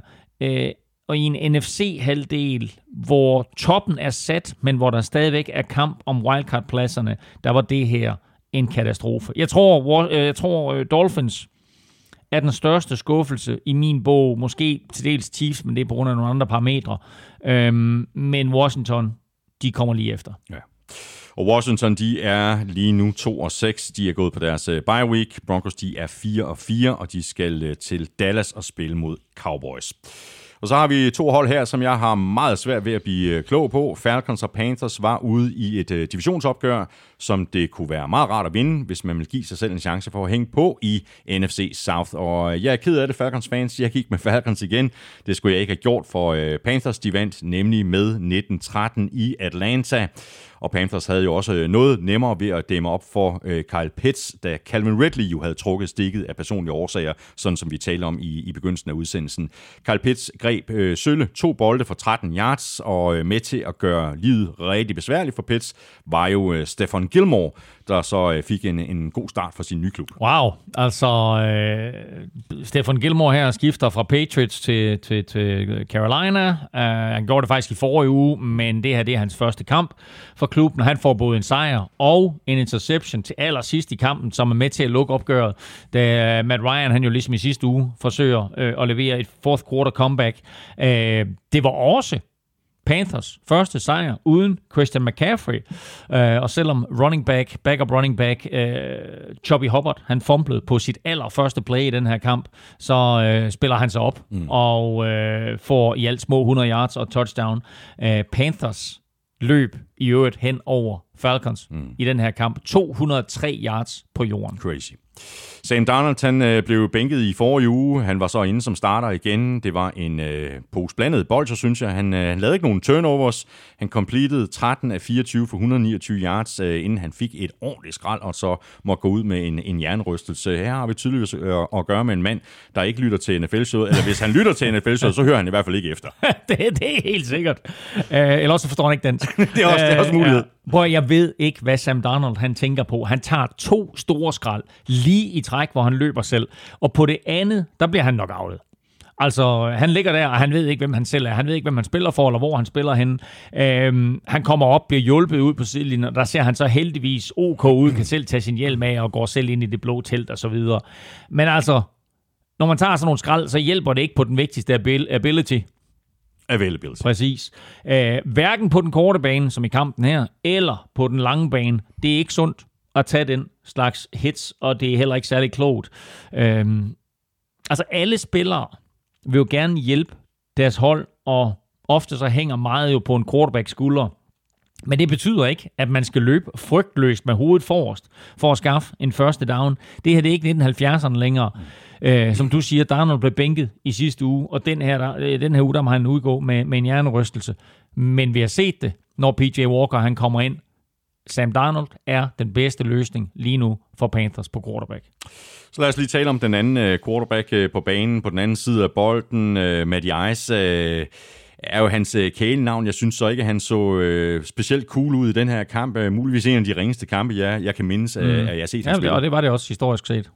Uh, fortsæt. Ja, nej, det er simpelthen det. Nå, ja. Uh, dybest set en konstatering af, at jeg synes, at jeg spillede... Uh, Ja, men han spillede... Sin... I hvert fald ikke imponerende. Nej, øh, og det har selvfølgelig noget at gøre med Panthers forsvar, det er klart, fordi øh, vi har måske glemt, hvor god det her forsvar er, fordi det er sådan, at de har tilladt en masse yards og en masse point i de sidste par kampe, men det er stadigvæk et godt forsvar, når det er sådan, at de får det hele til at fungere.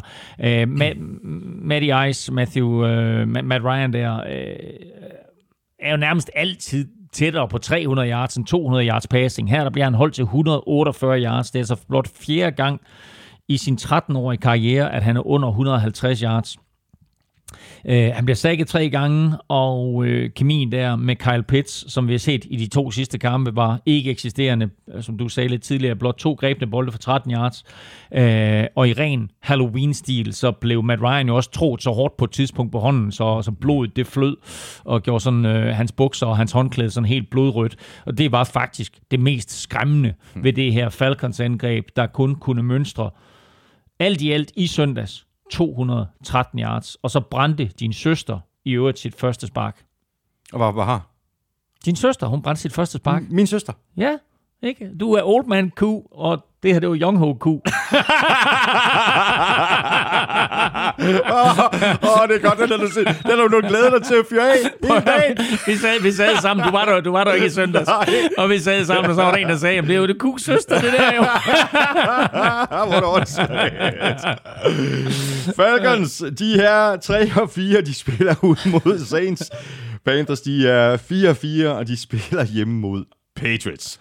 Så mangler vi bare en, øh, en enkelt kamp, inden vi skal have trukket lod om en kasse øh, proppet med uh, taffelchips. Uh, Bills de uh, vandt som uh, forventet hjemme over Dolphins. Slutresultatet blev uh, 26-11. Det var så noget mere op ad bakke for Bills at hive den her sejr i land, end vi havde regnet med. Angrebet kunne slet ikke komme i omdrejninger i første halvleg, hvor det kun blev til et, et field goal, det samme som Dolphins i øvrigt, mm. og dermed så stod der 3-3 ved pausen. Det gjorde det nemlig, og det var lidt overraskende, også fordi Bills jo havde haft fri uge, og man forestillede sig, at de havde haft god tid til at forberede sig. Men der var lige lidt fri rust, der skulle bankes af, så 3-3 ved pausen, og så kommer de ud til anden halvleg, og så var det ligesom om, at så begyndte det at flyde lidt bedre. De får et, et touchdown der i tredje kvartal, og Dolphins bliver sådan set ved med at skyde sig selv i foden. Og så i fjerde kvartal, der viste uh, Josh Allen endelig lidt liv, hvor han både kastede et touchdown og løb et ind selv. Ja, Josh Allen han øh, kastede bolden 42 gange, completed de 29 for øh, 249 yards og to touchdowns. En, en rimelig dag på kontoret, øh, især øh, når man tager i betragtning af, hvor, hvor, hvor skidt det så ud i første halvleg. Kan vide, om han havde, havde fornemmelsen undervejs øh, i den her kamp af sådan noget send? Øh, var det ikke det, han var blevet rådet til? jo, er, en af, er en af de helt store i, i golfens øh, verden. Præcis. Han har fået råd fra sådan en lidt usædvanlig kant, fordi øh, det var Halloween, og øh, flere NFL-spillere øh, havde klædt sig ud, da de ankom til stadion Jackson. Miles Garrett fra Browns kom som mand med len med en kappe, hvor han havde alle navnene på, på, på de quarterbacks, han har sækket i karrieren. Øh, Josh Allen, han kom klædt ud som Phil Mickelson. Very scary. Very scary. Very scary. Altså golfspilleren Phil Mickelson. Uh, og så fortalte han efter kampen, uh, Josh Allen, at Mickelson havde hjulpet ham mentalt. Mm. Og blandt andet sagt, at det var vigtigt at have det rigtige mindset, når man spiller. Uh, kort fortalt, at man skal være i godt humør. Mm. Uh, Allen, han brugte ordet send, og uh, han var i absolut send i fjerde kvartal, mens uh, head coach Sean McDermott, han efter kampen sagde, at han havde ingen anelse om, hvad Josh Allen han mente eller snakkede om. Spørgsmål her fra øh, Morten Kornbæk Larsen. Øh, han skriver sådan her, jeg kan ikke begribe, at Bills lærer Josh Allen udsætte sig selv for så mange hits på så mange farlige løb. Mod defensivt svage Miami tog han igen og igen en til to ekstra yards med skuldrene sænket i stedet for at slide, og han kunne hver eneste gang få knust et knæ, en albue eller skulder eller hvad ved jeg. Det her er som at sidde og se et biluheld i slow motion. Og mit spørgsmål er derfor, hvornår bliver han skadet, og kan Mitchell Trubisky tage Bills dybt i playoffs? Det sidste spørgsmål, nej. Nej.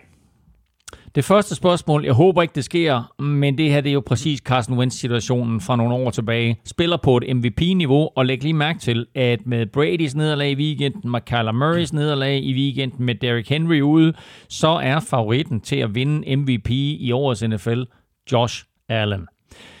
Det var også, det var det samme med Carson Wentz der for fire år siden, øh, hvor han bliver skadet. Eagles vinder stadigvæk Super Bowl, det er en anden historie. Men Josh Allen skal, uanset at han vejer 110 kilo og er super atletisk og løber stærkt, og nogle gange er lidt tungere end de spillere, han løber ind i, så skal han beskytte sig selv. Og det skal komme fra trænerstaben, men det skal også komme fra ham selv. Øhm, han scorer, det her det er hans kamp nummer 50 i NFL. Han scorer sit 28. løbetouchdown. Det er faktisk en tangering af Cam Newtons rekord, som også var på 28, så de to de deler rekorden. Og der er det jo sjovt at tænke på, at Sean McDermott jo var head coach for Cam Newton mm. i Carolina, da han havde det her, og at Sean McDermott jo hentede Josh Allen ind, fordi han ville have en Cam Newton-klon. Derfor skal han stadigvæk coache Josh Allen til at beskytte sig selv, fordi ligesom Titans uden Derrick Henry kan være en helt anden størrelse, så er Bills uden Josh Allen en helt, helt, helt anden størrelse. Og nej, Mitchell Trubisky kommer ikke til at tage dem dybt i playoffs. Nu har øh, Dolphins så tabt øh, syv kampe i træk. Syv kampe i træk. Øh, og det er jo nemt nok at finde på undskyldninger. Ture har været skadet. Det har været vanskeligt at finde ind i en rytme. Men nogle gange, så må man jo også kigge på sig selv og erkende, at man måske selv har en del af skylden. Og er det ikke det, som head coach Brian Flores bliver nødt til når han ser sig selv i spejlet. Mm. Altså, at, øh, at en del af det her moras, som øh, Dolphins befinder sig moras, i... Moras, det er et dejligt ord. er Ikke? selvforskyldt. Ja, og, ja prøv, øh, jo, præcis. Og øh, til dig, der er, er under 80 år gammel, der moras, det betyder sådan ballade, eller jammerlighed. Øh, ja, jamen jeg synes, moras, Det, ja. det ligger godt i... ja, jeg tror faktisk, jeg siger moras. Moras, det skal du lade være med. Det hedder det moras. Moras, moras. Nå, okay, anyway, ja. Godt. er, det, jo- er det ikke jo, nu, det er at øh, Brian Flores... øh, Altså, er en, en del af de problemer, som, som, som Dolphins befinder sig i, de er 1 og 7, de har tabt syv kampe Jo. i træk. Er det ikke selvforskyldt, det Jo, her? noget af det er selvforskyldt, noget af det er bare NFL, fordi de har tabt tre kampe i år på et field goal i sidste sekund. Men altså, jeg så dem i London, og de skulle aldrig have været i nærheden af at tabe til Jaguars der. Øh, og i søndags, jamen, altså, der begår de bare fejl på fejl. Mentale fejl, turnovers, tåbelige penalties. Øh, bedste eksempel er næsten det play, hvor en spiller, jeg tror det er Mike Gesicki, der kommer i motion, og shotgun-snappet rammer ham. Fumble, Bills får fat i bolden. Altså, det er timing, som hænger både på quarterbacken, på manden i motion, men sgu også på coaching. Øh, det var så slemt i søndags, at der gik Tourette i den for vores fælles Dolphins-ven. Øh, øh, han sad med hørebøffer i, og var ikke rigtig med i samtalen i stuen, men fulgte meget med i den her Dolphins-kamp, og lige pludselig sådan med, med fem minutters mellemrum, så kom der sådan, fuck, fuck, fuck, fuck, piss, fuck, fuck, piss, fuck. Og øh, han lagde ikke mærke til, at vi sad, og vi sad og grinede lidt af ham. Det var, det, var, det var næsten det sjoveste ved den kamp, men det er ikke skide sjovt at være Dolphins-fan i Nej, det er øjeblikket. det godt nok ikke. Dolphins, de er 1 og 7. De får besøg af Texans. Bills, de er 5 og 2. Og de spiller ude mod Jaguars.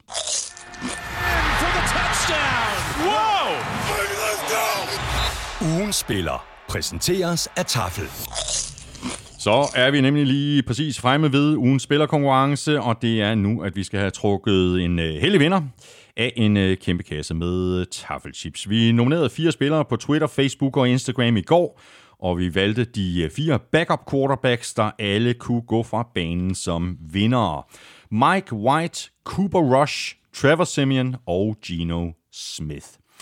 Nedefra der fik uh, Trevor Simeon øh, uh, 3% af stemmerne. Gino Smith øh, fik en smule mere, 4%, og så var der et lille spring op til uh, Cooper Rush, der fik 16% af stemmerne, hvilket altså betyder, at Mike White løb afsted med mere end 3 fjerdedele af stemmerne, nemlig hele 77%. Elming, du sidder klar med taffelsækken ved siden af dig, og jeg ved det, du ved det, alle ved det, fordi det er dig, der er. Lykkens gudinde. Sådan. Jamen, øh, jeg kan sige, at afstemningen på Facebook også var meget skævvredet. Det var, Det var en sikker sejr ligesom til White. I, Reservoir Dogs, der var det Mr. White, der vandt. Øhm, jeg kan ikke huske, Mr. White vandt i Reservoir Dogs, men øh, jeg trækker en her. Men det var en god historie. Det var en god historie. Øh, det var Reservoir Dogs også. Øhm, jeg trækker en her. Maje. Og nu må vi se, om det bliver en Mike White. Mike White. Uh, og vi skal et uh, smut til Solbjerg. Hvor er det Solbjerg ligger? 83, 55. Er det ikke i nærheden af Aarhus? Jo, det må være derovre et eller andet sted. Hvordan er det, man taler der i nærheden af Aarhus, Elming? Jamen, det er længe siden, vi har kørt det der. Men det, det gider jeg ikke mere, Thomas. Det kan jeg godt sige dig. Men jeg tror, de taler sådan her i Solbjerg. Ej, det er lidt, det er lidt for meget Randers. Men uh, ej, nu, nu gider vi ikke mere. Det bliver noller. Uh, det er Søren. Det er Søren, der har vundet. Og nu sidder Søren og tænker, "Ah, sig mit efternavn, sig mit efternavn. Poulsen? Nej, det er ikke Nej, Søren det Poulsen. ikke. Nej, tænk nu, hvor- hvis der var en, der hed Søren Poulsen i, i Ej, Solbjerg, und, undskyld, undskyld. Undskyld, Søren Poulsen. Ja. Nej, det er Søren Krogsgaard Vinter. Stort tillykke med det. Jeg sender dit øh, navn og adresse videre til øh, Tafel, og så kan du allerede nu godt glæde dig til at modtage den her kæmpe kasse med Tafelchips med posten. Og vi gør det igen i næste uge. Elming og jeg nominerer tre eller måske fire spillere, og det gør vi øh, mandag formiddag på Facebook, Twitter og Instagram. Og når vi har gjort det, jamen, så er det bare om at sende dit bud ind på mailsnablag.nfl.dk. Du gør det ved at skrive dit bud i emnefeltet, og i selve mailen skriver du dit navn og adresse. Og så er vi øh, tilbage i kampene, og der er vi med det her super vigtige opgør mellem Browns og Steelers i den tætte AFC North, en kamp, som Steelers vandt med 15-10. Og vi har jo begge taget øh, Browns i picks. Sådan der. Ja, Sidder du og ser fodbold samtidig med, at vi... Øh... jeg kom lige til at sidde og se Chris, Chris Godwins stiff arm der. Men hvorfor sidder du og gør det nu? Jamen, det var ikke med vilje. Sådan der. Det var bare fordi, jeg skulle lige sidde og se play. Ja. Så. Var det godt play? Det var godt play. Det var Chris Godwins stiff arm. Det var noget af det bedste, der var i Buccaneers Det er fuldstændig ja. korrekt. Så du, du er faktisk på, på Instagram, eller hvad? Jeg er lige på Insta. Ja. Det fornemmede jeg, fordi jeg har nemlig også set det der spil, det så jeg her til morgen. Det er nemlig et, et, et rigtig, rigtig godt, godt spil, ja. Det er det nemlig. Nå, men skal jeg bare begynde forfra? Har du hørt, hvad jeg sagde, eller... Nej, hvad sagde du? Nej. Hvad, hvad er vi i gang med? vi er i gang med, med anden halvdel af, ja. af kampene. Vi er ved uh, Steelers ejer på 15-10 over og Browns, og som jeg tror, jeg lige noget at, at, at sige, så havde vi jo begge to taget Browns i picks. Mm. Uh, vi har jo ellers været kloge nok de foregående år i lige præcis uh, de her, den her type uh, kamp uh, om at tage holdet, der har vinderkulturen på plads. Fordi spørgsmålet er, øh, om det ikke lige præcis var vinderkulturen og flere rutinerede spillere, der gjorde udslaget i den her kamp. Altså Minka Fitzpatrick var på nakken af Jarvis Landry øh, på en vigtig fjerde down. Joe Schobert forserede en fumble i fjerde kvartal. TJ Watt øh, fik fat i den. Og så fandt øh, Big Ben øh, Deontay Johnson på et øh, 50 yards øh, catch and run til allersidst i kampen. Og så var der lukket og slukket. Min pointe er bare, det her det var meget markante navne, mm. der var involveret i meget markante spil. Ja, ja, og en af de mest markante er selvfølgelig øh, Big Ben Roethlisberger, som øh, kom ind i ligaen i 2004 og har terroriseret Browns lige siden. Øhm, det her, det var hans kamp nummer 27 imod Browns. Øh, hvor mange tror du, han har vundet? 25. Det er faktisk rigtig, rigtig godt skud. Han har vundet 24, Nå, tabt okay. to og spillet en uafgjort. Okay. Det var et slag på tasken, ja. men jeg vidste, det var deroppe af, ikke? Ja, prøv at ud af 27 kampe. Ja, det er crazy Nå, også. Og han gør det igen her. Øhm, og Var der ikke også en periode, hvor han var, det er han måske stadigvæk er, den- den quarterback, der har, der har vundet flest øh, kampe på Browns hjemmebane? Baker har overhældt ham. Okay. Ja, men det er rigtigt. Men før Baker, der var, der var Big Ben den quarterback i NFL, der havde vundet flest kampe på Browns hjemmebane. Ikke? Prøv at tænke på det. Det er også fucking crazy. Nå. Øh, Browns, de har faktisk bolden øh, flere gange øh, til sidst i kampen, øh, og har mulighed for at vinde, men øh, man kan ikke rigtig gøre noget ved det. Øh, de, var, øh, de var foran øh, det meste af kampen, men da Browns, de så fumbler, og Steelers scorer til 15-10, så var kampen jo sådan set lidt overraskende afgjort. Mm. Browns havde ikke noget at komme tilbage med. Øh, vi troede jo, apropos vinderkultur, der var sådan lidt på vej i Cleveland, men øh, skader til et par markante profiler her på det seneste, øh, og også i løbet af sæsonen, og så nederlag i tætte kampe. Det har været, det har været hårdt for dem. Øh, lige nu, sjov statistik, som jeg også har med i mit momentometer, der er tre AFC, øh, AFC North-hold i slutspillet, hvis sæsonen slår, stoppet lige nu. Og Browns er ikke et af dem. Nej, det er crazy.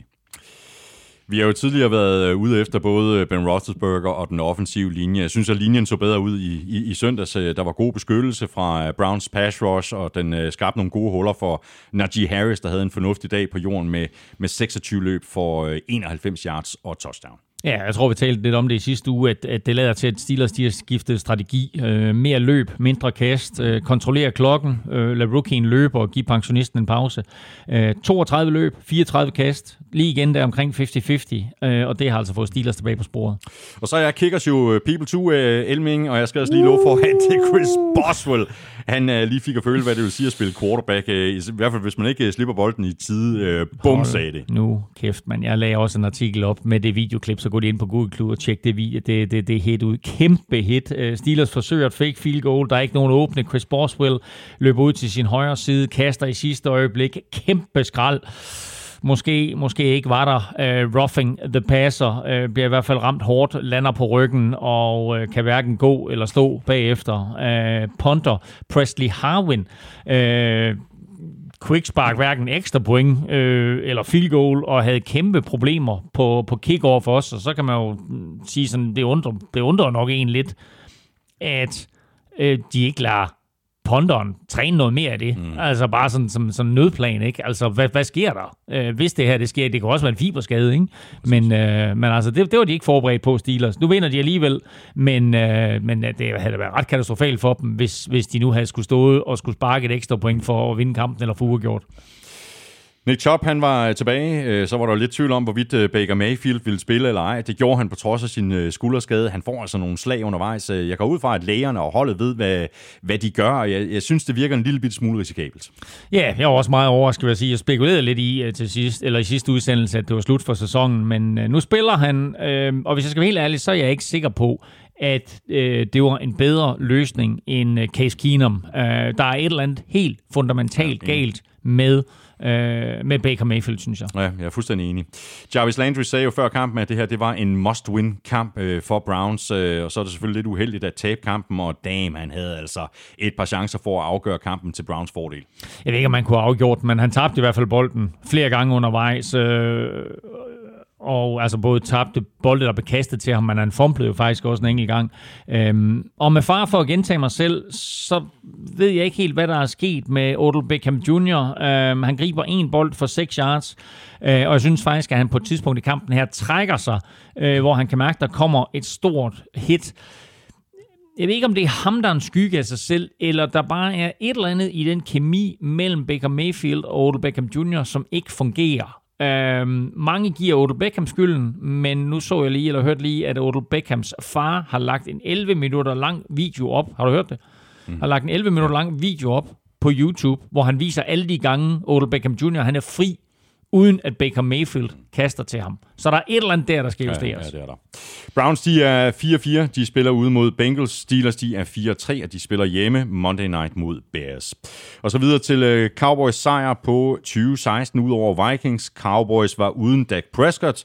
Så det var øh, upagtet og nærmest fuldstændig ukendte Cooper Rush, der fik starten, og vi må vel bare tage hatten af for en spiller, der før kampen havde kastet tre bolde i NFL, og ja, han begik fejl undervejs, øh, men han virkede til at blive bedre, som kampen skred frem. Han completed 24 af 40 for 325 yards, en interception og to touchdowns, inklusiv gamewinneren med under et minut øh, tilbage på klokken. Og jeg ved godt, den øh, gør selvfølgelig øh, naller på dig, øh, mm. Elming, fordi det var dine øh, Vikings, der tabte til den her backup quarterback.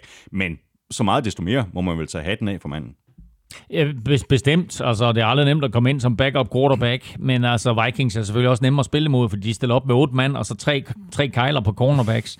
Uh, men generelt synes jeg, der var to ting, der skilte sig ud. Uh, den offensive linjes dominans, som både Zeke Elliott og Tony Pollard nød godt af, og så at Cowboys wide receivers var totalt overlegne i forhold til Vikings cornerbacks. Alle ved jo, hvor øh, vigtig øh, Dak Prescott er for det her Cowboys-angreb. Det så vi øh, folde sig ud sidste år. Øh, nu valgte trænerstaben så at tænke langsigtet og lade ham sidde ude for ikke at gøre hans øh, skade værre. Jeg tror faktisk ikke, at Cowboys havde forventet at vinde med Cooper Rush som quarterback, så det her er vel i virkeligheden beviset på, at det her momentum, det eksisterer, og at det her Cowboys hold har momentum. De er 6 1, mm. og de vinder på udebane uden deres absolut vigtigste spiller. Ja, men nu skal jeg passe på, at jeg ikke begynder at surmule herover, men det jeg vil sige er, at Cowboys har fået bygget et hold, der ikke er dæk afhængig. Uh, desuden så viste Cedric Wilson, receiveren, sig jo igen som en vigtig spiller. Han er blevet tredje receiver, mens Michael Gallup har været skadet. Uh, han griber et langt touchdown, hvor han snyder uh, tre Vikings-spillere, uh, plus han selv har et uh, sygt kast, som egentlig går lidt i skud og mudder. Alligevel så får han justeret og får kastet bolden. Uh, tidligere high school quarterback, Cedric Wilson. Øh, hans fjerde kast i NFL har completed alle fire, så perfect passer rating for ham. Øh, og så må man sige, det der forsvar, de spiller bare godt. Ja. Ej, lige en lille fjollet stat. Øh, der, hvis der er noget, de kan i NFL, så er det at finde alle mulige øh, mærkelige ting, og så lave en stat ud af det. Men mm. det her, det var første gang i NFL's historie, at et touchdown øh, bliver scoret af en spiller, hvis efternavn matcher quarterbackens fornavn. Ja. Altså Cooper Rush til Amari Cooper. Det er også med i ugens momentometer. Er det det? Øhm, ja, vi har før haft efternavne, som er kastet til hinanden, altså Wilson til Wilson og Rogers til Rogers, men aldrig et fornavn til efternavn. Det er selvfølgelig lidt ærgerligt, at Kirk Cousins ikke har spillet sammen med Christian Kirk, øh, eller at Thomas Brady og Michael Thomas ikke har spillet sammen.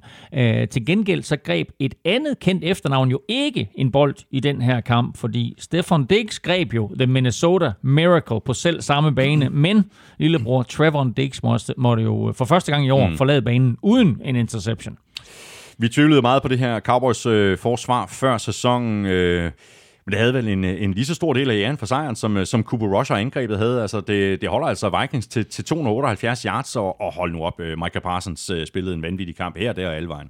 Ja, altså han Øh, han er crazy. Jeg er vanvittigt imponeret over ham. Et supervalg, som de har foretaget øh, Cowboys i draften der i år. Øh, han kan rushe quarterbacken, han kan lave tacklinger på running back, og han kan dække op. Øh, altså, en, en mod en, der laver han bare tackling hver evig eneste gang. Øh, havde et par fine tacklinger på øh, Vikings fullback CJ Ham, som ellers er en tung dreng. Øh, 10 tacklinger har han i den her kamp. Han har fire tacklinger bag ved line of scrimmage. Han har pres på quarterbacken, sindssyg tilføjelse til Micah Parsons, mm. og bare sådan symbolet på det nye Cowboys forsvar, som er gået fra at være et af ligaens ringeste sidste år, til under Dan Quinn at være et af de bedste.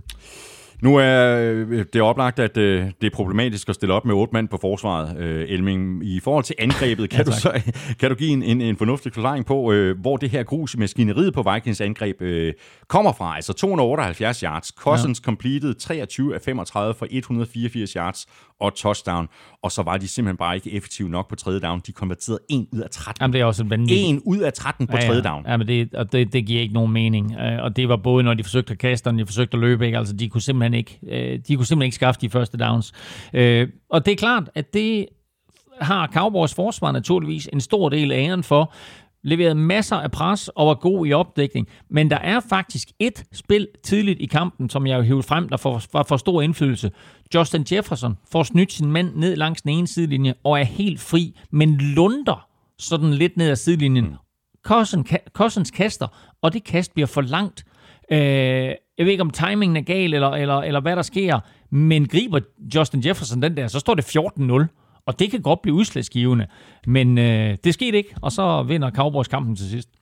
Indspark her fra Jimmy Langelund. Jeg vil gerne høre, hvordan Elming ser på Mike Simmers fremtid hos Vikings. Øh, tror han på, at Simmer er manden, der kan tage holdet videre, og måske endda helt til en Super Bowl en dag? Jeg synes, han er alt for konservativ og old school på angrebet, og han får slet ikke nok ud af det talent, som han har til rådighed. Og når forsvaret, som ellers er hans speciale, samtidig også bare bliver dårligere og dårligere, så er det svært at tro på ham. Selv kunne jeg godt tænke mig en yngre og mere kreativ coach, men hvad tænker Elmin? Jeg er så splittet her, og tak for spørgsmålet. Jeg kan virkelig godt lide Simmer, og ja, han er ældre dato, og han har en konservativ tilgang til det, men det ved vi, det, det kan jeg jo godt lide i nogle sammenhænge. Øhm, men Mike Simmer øh, er nok bare ikke klar til det der moderne øh, NFL. Øh, Vikings har en virkelig god trup. Øh, og måske så er det bossen, øh, der skal skiftes ud. Øh, han lagde i øvrigt ikke fingre imellem efter kampen, og vidste godt, at hans forsvar, inklusiv ham selv, ikke kan tillade en konvertering på tredje down og 16 til sidst. Øh, det står 17-17, og øh, ender kampen ikke 2017. Hvad er den ender? Den øh, øh kampen øh, 2016. 2016 er sådan der. Øh, 2016. Ja, selvfølgelig. Okay, ja, ja de er bagud med 3. De er bagud 16-13. De er bagud 16-13. Øhm, og Cowboys har tredje down og 16, og så kommer Mike Zimmer til at kalde to timeouts i træk. Det er ulovligt. Øh, og så får han en 5 yards straf.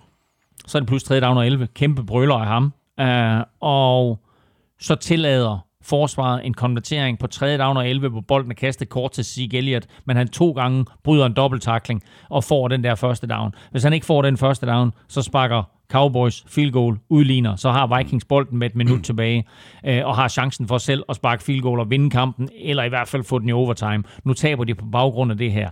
Det er sådan noget, det må ikke ske for et forsvar, som Mike Zimmer er så stolt af, og som er, er hans métier. Så, øh, så det er sådan nogle af de der ting, der, hvor man sådan begynder at tænke, okay, altså er det tid til en udskiftning på, øh, på, på trænerposten? Men altså, jeg kan godt lide ham, som sagt, og jeg synes, han har gjort mange gode ting for Vikings, men måske er det på tide.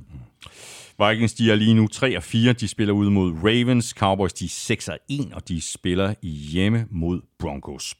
Og så har vi øh, Patriots, der jo satte tingene på plads på hjemmebane mod Jets i forrige uge, men her i weekenden, der var der så en øh, lidt større opgave for Bill Belichicks øh, mandskab på udebane mod Chargers.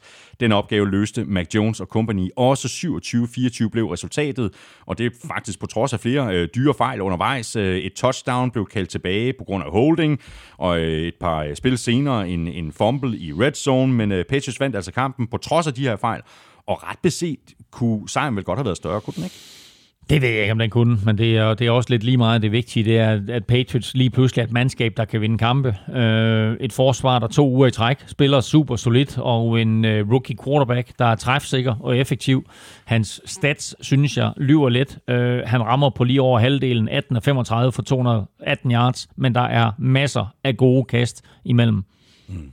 Virker den her sejr ikke næsten som sådan øh, en af de der gode gamle sådan, øh, kontrollerede Patriots sejre, som vi har set så mange gange før i de seneste 20 år, øh, dengang øh, Brady var, var, øh, var, var quarterback. Altså sørg for at vinde uh, time of possession, sørg for at have flere spil på angrebet end din modstander, mm. og sørg for at brænde en masse tid af klokken til sidst, når du får med 10. Jo, det her det er fuldstændig vintage Patriots, og der var også flere spil undervejs, som bare lignede noget, der var taget ud af Patriots gamle playbook, og derfor så passer Mac Jones også vanvittigt godt ind i det her angreb, fordi de nærmest bare kan køre videre det, de har bygget op igennem så mange år. De havde sådan en årfjerde sidste år, hvor det sådan, de prøvede med Cam Newton og et par stykker andre. Ikke? Nu har de fået Mac Jones ind, og det passer bare fint. Og der er især, der er nogle spilhister her, hvor man bare tænker, okay, det er jo, det er jo ren, øh, og som at se Patriots mm. i gamle dage, men der er især et spil her, hvor det sådan, de har en øh, tredje down og tre cirka, og så laver øh, Mac Jones lige sådan en lille rollout og kaster en quick out lige på den anden side af første downmarkeringen og det er bare taget direkte mm. ud af det, vi har set Brady gøre i så mange år. Så det fortsætter bare. Ja,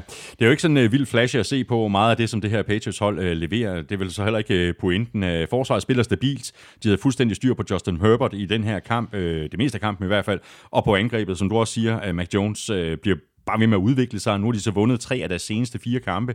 Det virker som om, at Patriots øh, lige så stille og roligt er i gang med at forme en ny identitet uden Brady. Mm. Og nu er de altså 4 og 4 mm. og er øh, klar to i, øh, i divisionen. Ja, og i en AFC-halvdel, hvor der nok skal blive kamp om wildcard-pladserne, så er det klart, at den her sejr den er vigtig både i stillingen, men jo også i den direkte tiebreaker mod Chargers, og selvfølgelig også for, for selvtilliden. Mm. Øhm, altså, det, det er Chargers, de nakker her. Deres tre sejre er en over Houston Texans, og så to over New York Jets. Øh, så det, at de besejrer Chargers, som har Justin Herbert, der for bare et par uger siden var inde i samtalen omkring en mulig MVP, øh, det er stort, og de får ham til at se middelmodig ud, og øh, de havde som det første hold i år også fuldstændig styr på Mike Williams, der griber to bolde for, for 19 yards. Nu har Chargers så tabt deres øh, to seneste kampe. Det her nederlag, det var ikke øh, lige så grimt som det til Ravens for nogle uger siden, men det er da tankevækkende, hvor vanskeligt øh, Justin Herbert og angrebet har med at flytte bolden. Har Herbert ramt en bølgedal, eller har ligaen simpelthen regnet ham ud? Mm, altså det er meget sjovt, fordi Herbert og Mac Jones, de har jo nærmest identiske stats. De rammer begge to på 18 ud af 35 kast. Øh, Jones som sagt for 218 yards, Herbert for 223 yards, men Herbert kaster to interceptions. Øh, og det er som om Bill Belichick øh, og hans forsvar jo altid gør det her ved, ved unge quarterbacks. Øh, sidste år vandt Patriots jo 45-0 over Justin Herbert og company, så der er der trods alt lidt forbedring at spore. Mm. Næste gang, hvem ved, så vinder Herbert måske. Øh, om ligaen har regnet ham ud? Nej, det tror jeg ikke, men Patriots havde i hvert fald i søndags. Øh, de lagde pres på ham hele kampen, og de sækkede ham tre gange. Og Patriots, de er 4-4. De spiller ude mod Panthers. Chargers, de er 4-3, og de spiller ude mod Eagles. Og så har vi jo begge to øh, taget Buccaneers på udebane mod Saints. Øh, det skulle vi ikke have gjort. Saints de vandt nemlig kampen med øh, 36-27 efter at have haft øh, Buccaneers helt nede i sækken, men i anden halvleg, der etablerede Brady et af de her klassiske Brady-comebacks, men det blev altså ved, lige ved og næsten, og det hele det endte så med en, en noget ukarakteristisk interception af Brady, da det virkelig galt, og Box kun var bagud med to point med halvandet minut tilbage, og man sad lige og forestillede sig, at nå, nu øh, gør mm-hmm. han det endnu en gang, kommer tilbage efter at have været nede i et, et sort hul, men øh, han kastede altså en interception, og så kunne Saints lukke og slukke. Hans første pick 6 ever inden for de sidste to minutter af en kamp. Um, nu vil jeg sige det på den måde, det er jo ikke alle forsvarsspillere, der er lige kloge. Og uh, Saints øh, PJ Wilson, der laver den her interception, han dummer sig, fordi uh, Saints de er foran med to. Um, han laver den her interception. Box har en timeout tilbage, og der er under to minutter igen. Hvis PJ Williams han smider sig ned, så er kampen forbi. Mm. Men han løber bolden i endzone, og dermed så får Box jo rent faktisk chancen igen. Hvis nu backup rookie kicker Brian Johnson, der spiller i stedet for en skadet Will Lutz, han havde misset det her ekstra point for Saints, øh, så kunne Brady jo reelt set have udlignet med et touchdown og en two-point conversion. Nu kommer det ikke dertil, men PJ Williams han fik et touchdown på sit CV, men han skal også af med en femmer ja, ja. I, i, i dummekassen der, fordi det, det, var, det var ikke den klogeste måde at spille det på, men altså hey, han, han øh, prøver det sjovt, ikke? Fordi i sidste uge, der han talte fik vi, lidt til sin egen stats, ikke? Han fik lidt til sin egen stats, og så fik han også en Brady-bold med hjem, ikke? I mm. sidste uge, der var den her Brady touchdown nummer 600, som i øvrigt, ud over det, vi ridsede op i sidste uge, der fik ham, der, øh, ham, der greb den der bold i tilskuddet, eller ham, der fik den af Mike Williams, Mike, ikke, hvad hedder Mike Evans, han fik også lige en uh, bitcoin. Så øh, der var altså lige 375.000 kroner øh, oven i det der for, for den bold. Det var, det var en ekstra. Her, PJ Williams, han sagde, den der, den går lige hjem i trofæskabet. Brady han var jo øh, manden, der var tæt på at bringe Buccaneers helt tilbage og stjæle en sejr på udebane, men han kastede så også to interceptions. Han mistede øh, også en fumble på et, øh, et, et strip sack.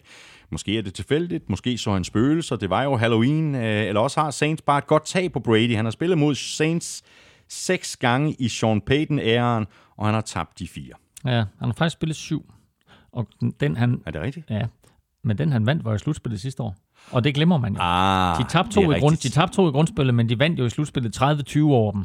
Nok så vigtigt. Så, ja, og det er jo der, hvor NFL har forskel på sine statistikker, fordi ja. når du ser seks kampe, så er det den måde, alle skriver det på. Det er i grundspillet. Det er for, og det er fordi, man glemmer at tage, tage, tage slutspillet. Men, men du har fuldstændig ret. Han har tabt... Øh, han har tabt 4 ud af 6 til Sean Payton i grundspillet, og han har tabt alle tre nu i grundspillet til Saints, efter at han er kommet til Buccaneers.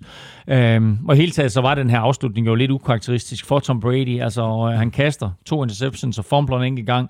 Øhm, og det var jo helt klart udslagsgivende øh, på et tidspunkt, hvor jeg faktisk sad og tænkte, efter de har været langt bagud, ikke, så sagde jeg tænkte, nå, mm. nu kommer de tilbage i Buccaneers, og så vinder de med 10-15, og så tænker vi ikke så meget over det. Men øh, Saints og deres forsvar var altså i stand til at holde stand her. Og så det, øh, var det her jo også en, øh, en vigtig kamp for, for James Winston, der var op imod sin gamle klub, øh, der jo øh, tog ham som nummer et i draften, men som så sagde farvel og tak, da de kørte sur i alle hans uh, interceptions. Men uh, Wilson spillede faktisk en rigtig god kamp, uh, altså lige indtil han må gå ud med en skade efter den her horse collar tackling, uh, og så blev afløst af, af Trevor Simeon. Ja, og, altså Simeon var bare en af flere backups, der kom ind og gjorde det virkelig godt i weekenden. Vi har talt om, øh, om Cooper Rush. øh, Mike White gjorde det for, for Jets. Øh, han, er, øh, han kommer ind og skal overtage her. Han går 16 for 29, øh, 159 yards og touchdown. Han kaster sit første touchdown siden 2017. Simeon startede jo sin karriere hos øh, Broncos, så han omkring Vikings og Jets og Titans, og nu altså tilbage hos Saints, hvor han var kortvarigt på, øh, på practice squad sidste år. Taysom Hill øh, kommer måske tilbage fra hjernerystelse allerede næste uge. Spændende at se, hvad Sean Payton han finder på, og så er der en lille sidehistorie her, og det er, at Philip Rivers jo har sagt, at hvis Sean Payton ringer, mm then I'm willing to listen. ja, det er spændende. Det er spændende. Jeg har jo aldrig været den uh, helt store fan af James Winston, men hvis vi skal bedømme uh, ham på hans indsats i år, så må vi vel uh, konkludere, at trænerstaben i New Orleans har formået at få det ud af ham, som de ikke formåede at få ud af ham i Tampa Bay i de fire år, han spillede der. Og, og, og dermed er det selvfølgelig ekstra øh, ærgerligt, at hans sæson nu er slut før tid. Ja, og så selvfølgelig imod Buccaneers, ikke? Altså, ja. han er blevet virkelig godt coachet af, af Sean Payton, og han har nu, altså, han, han har spillet rigtig fornuftigt for Saints, og det her, det var en stor kamp for ham selvfølgelig. Og selvom vi andre, øh, og, og vi er mange, ikke kun os, men, men i det hele taget, har hånet ham for alle hans interceptions og hans We Eat W's, øh, og hans 30-30 sæson øh, sidste år der, så var det, eller forrige år var det vist. Øh, så var det dejligt at se, det er aldrig dejligt at se en spiller blive skadet, men det var dejligt at se mange spillere og mange tidligere holdkammerater, der var henne lige og give ham et kram eller knuckles, da, da han blev kørt fra banen. Ikke? Så der er en vis respekt om ham blandt hans, hans nuværende og tidligere holdkammerater.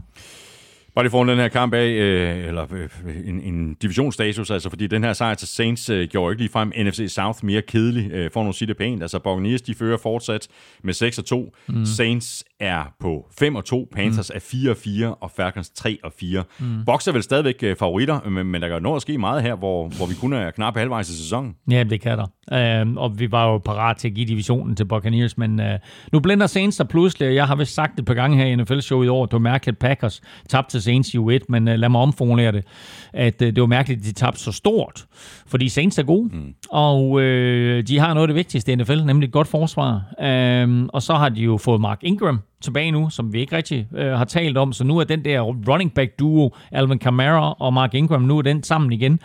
Michael Thomas, kommer snart tilbage fra skaden, så øh, who knows?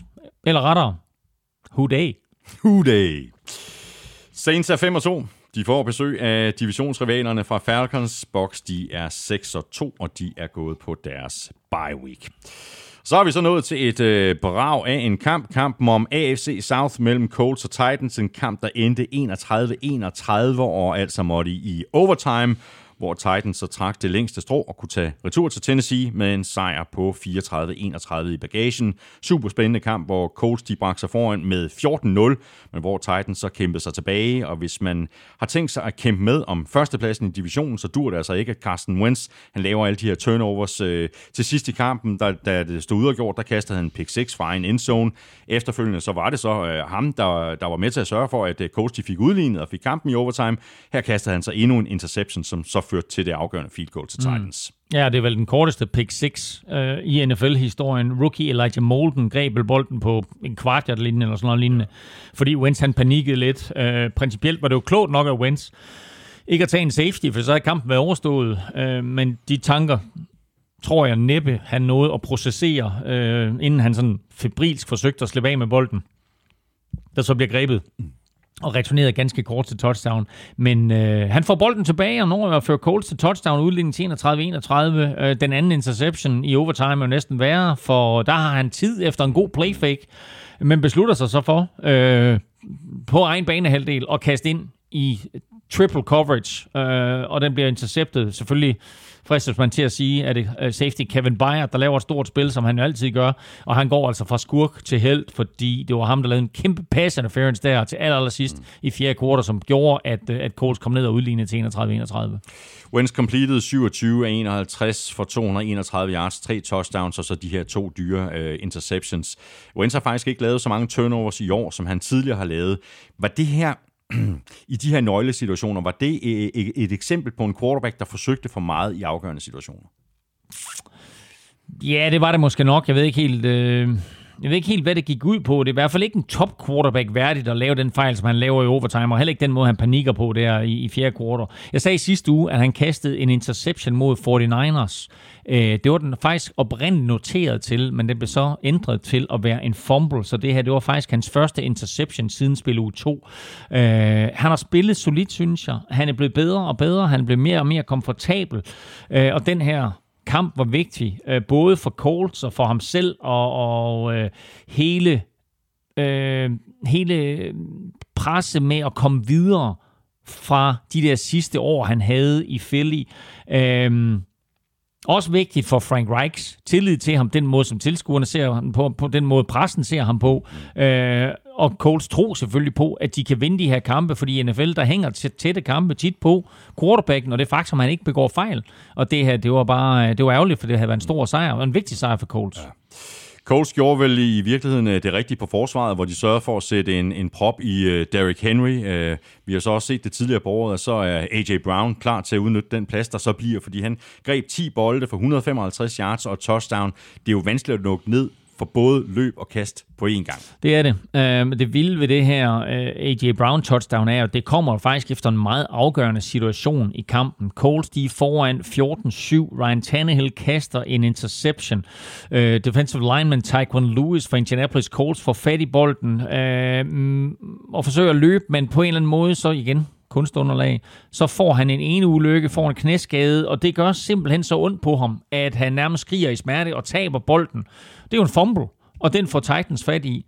Så fra at det var en interception, så har de pludselig bolden igen, og på det aller næste play, altså det første play efter den her mærkelige sekvens, der kaster Tannehill touchdown til A.J. Brown, så i stedet for 17-7 eller 21-7, så står det pludselig 14-14. Der er jo øh, mange hold, der vil have vanskeligt ved at kæmpe sig tilbage fra 14-0 på udebane. Øh, det her det viser vel bare, at Mike Rabel har, har ganske godt styr på det her hold. Øh, der var ingen panik. Øh, stille og roligt, der fik de kæmpet sig tilbage i kampen og kunne så gå til pausen kun ned med, med 17-14. Mm.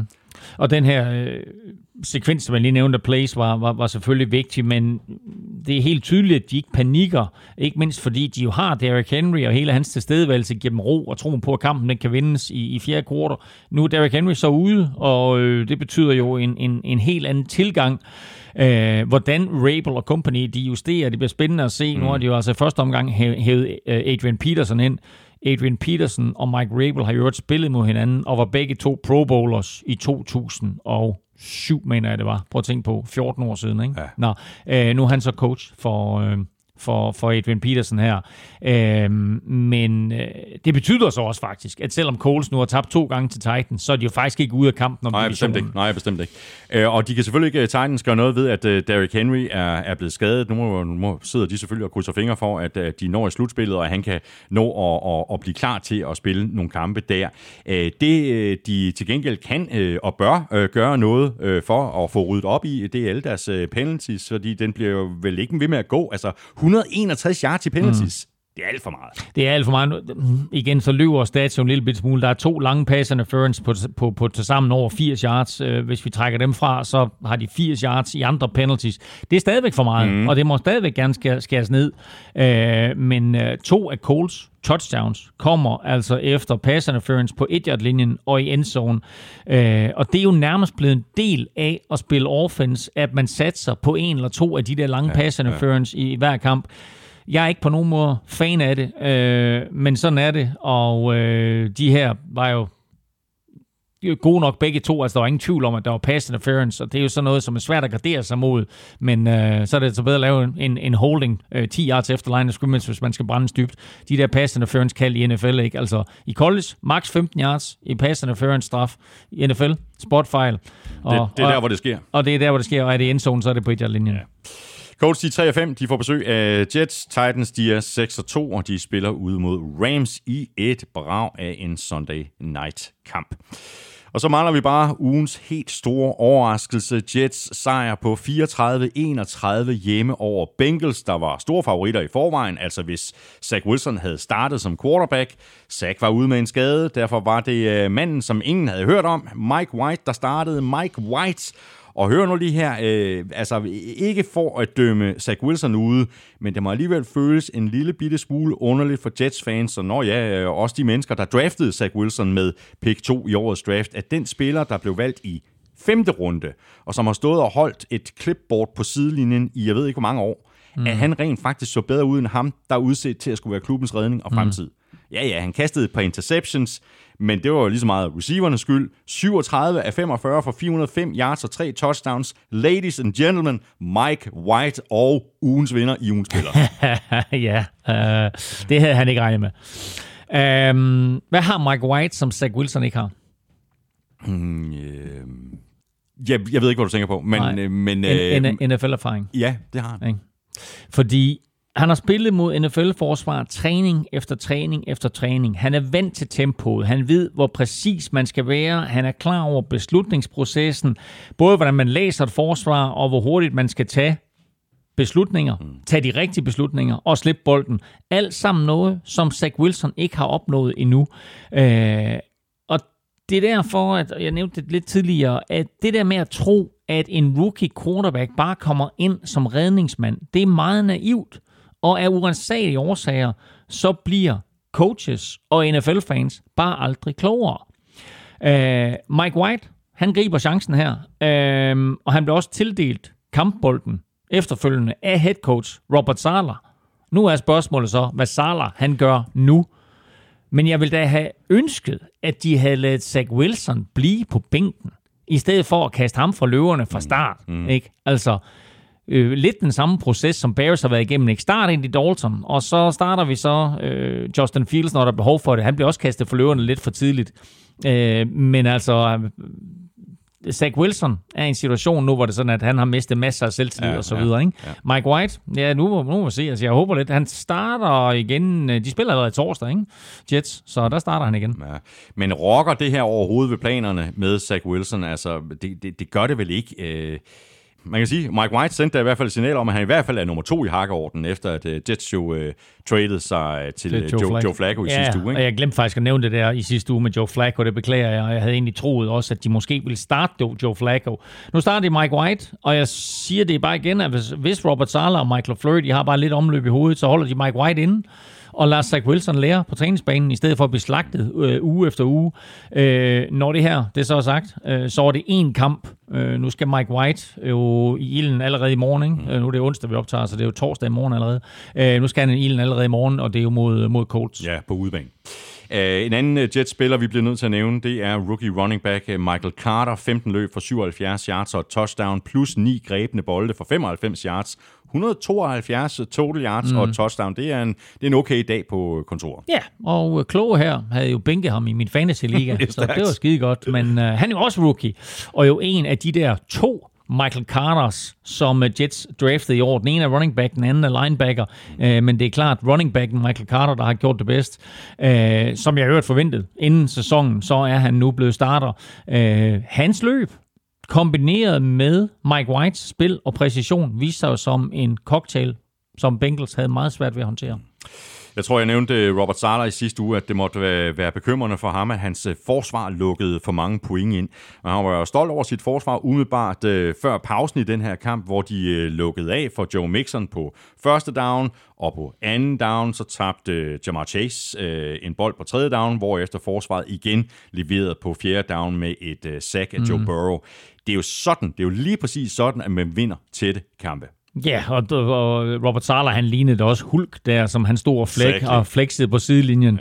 Ja. Øh, de stopper dem på fjerde down, og du ved, hvordan jeg har det med angreb, der misser på fjerde down tidligt i kampen. Og så i øvrigt går hen og ender med at tabe mm. den her kamp mm. med, med tre point. Mm. Not a big fan. Nej. Og hvad nu? Uh, Bengals i sidste uge, der talte vi om, at uh, de var the real deal. Uh, er de stadigvæk det? Altså, Ravens fører divisionen med 5 og 2. Bengals er 2 med 5 og 3. Steelers er 4 og 3, og Browns er 4 og 4. Helt tæt division, alt kan ske. Mm. Men så skal man jo ikke tabe til Jets, hvis man vil noget. Nej, det, det, det, det skal man ikke, og, og det burde de nok heller ikke have gjort. Det, øh, og lad os nu være ærlige, de kan faktisk godt tillade sig at føle sig en lille bitte smule snydt, fordi dommerne laver jo en katastrofal øh, fejl sidst i kampen. Mm. Jets er foran 34-31 på 3. og 11 med to minutter igen. Kaster Mike White short, øh, kort til Ty Johnson. Øh, Bengals Mike Hilton går lavt, laver taklingen, og Ty Johnson, mm. jetspilleren, dykker ligesom ned i øh, Mike Hilton der. Dommerne kaster flag. Det burde jo næsten have været illegal use of helmet af Ty Johnson. Præcis.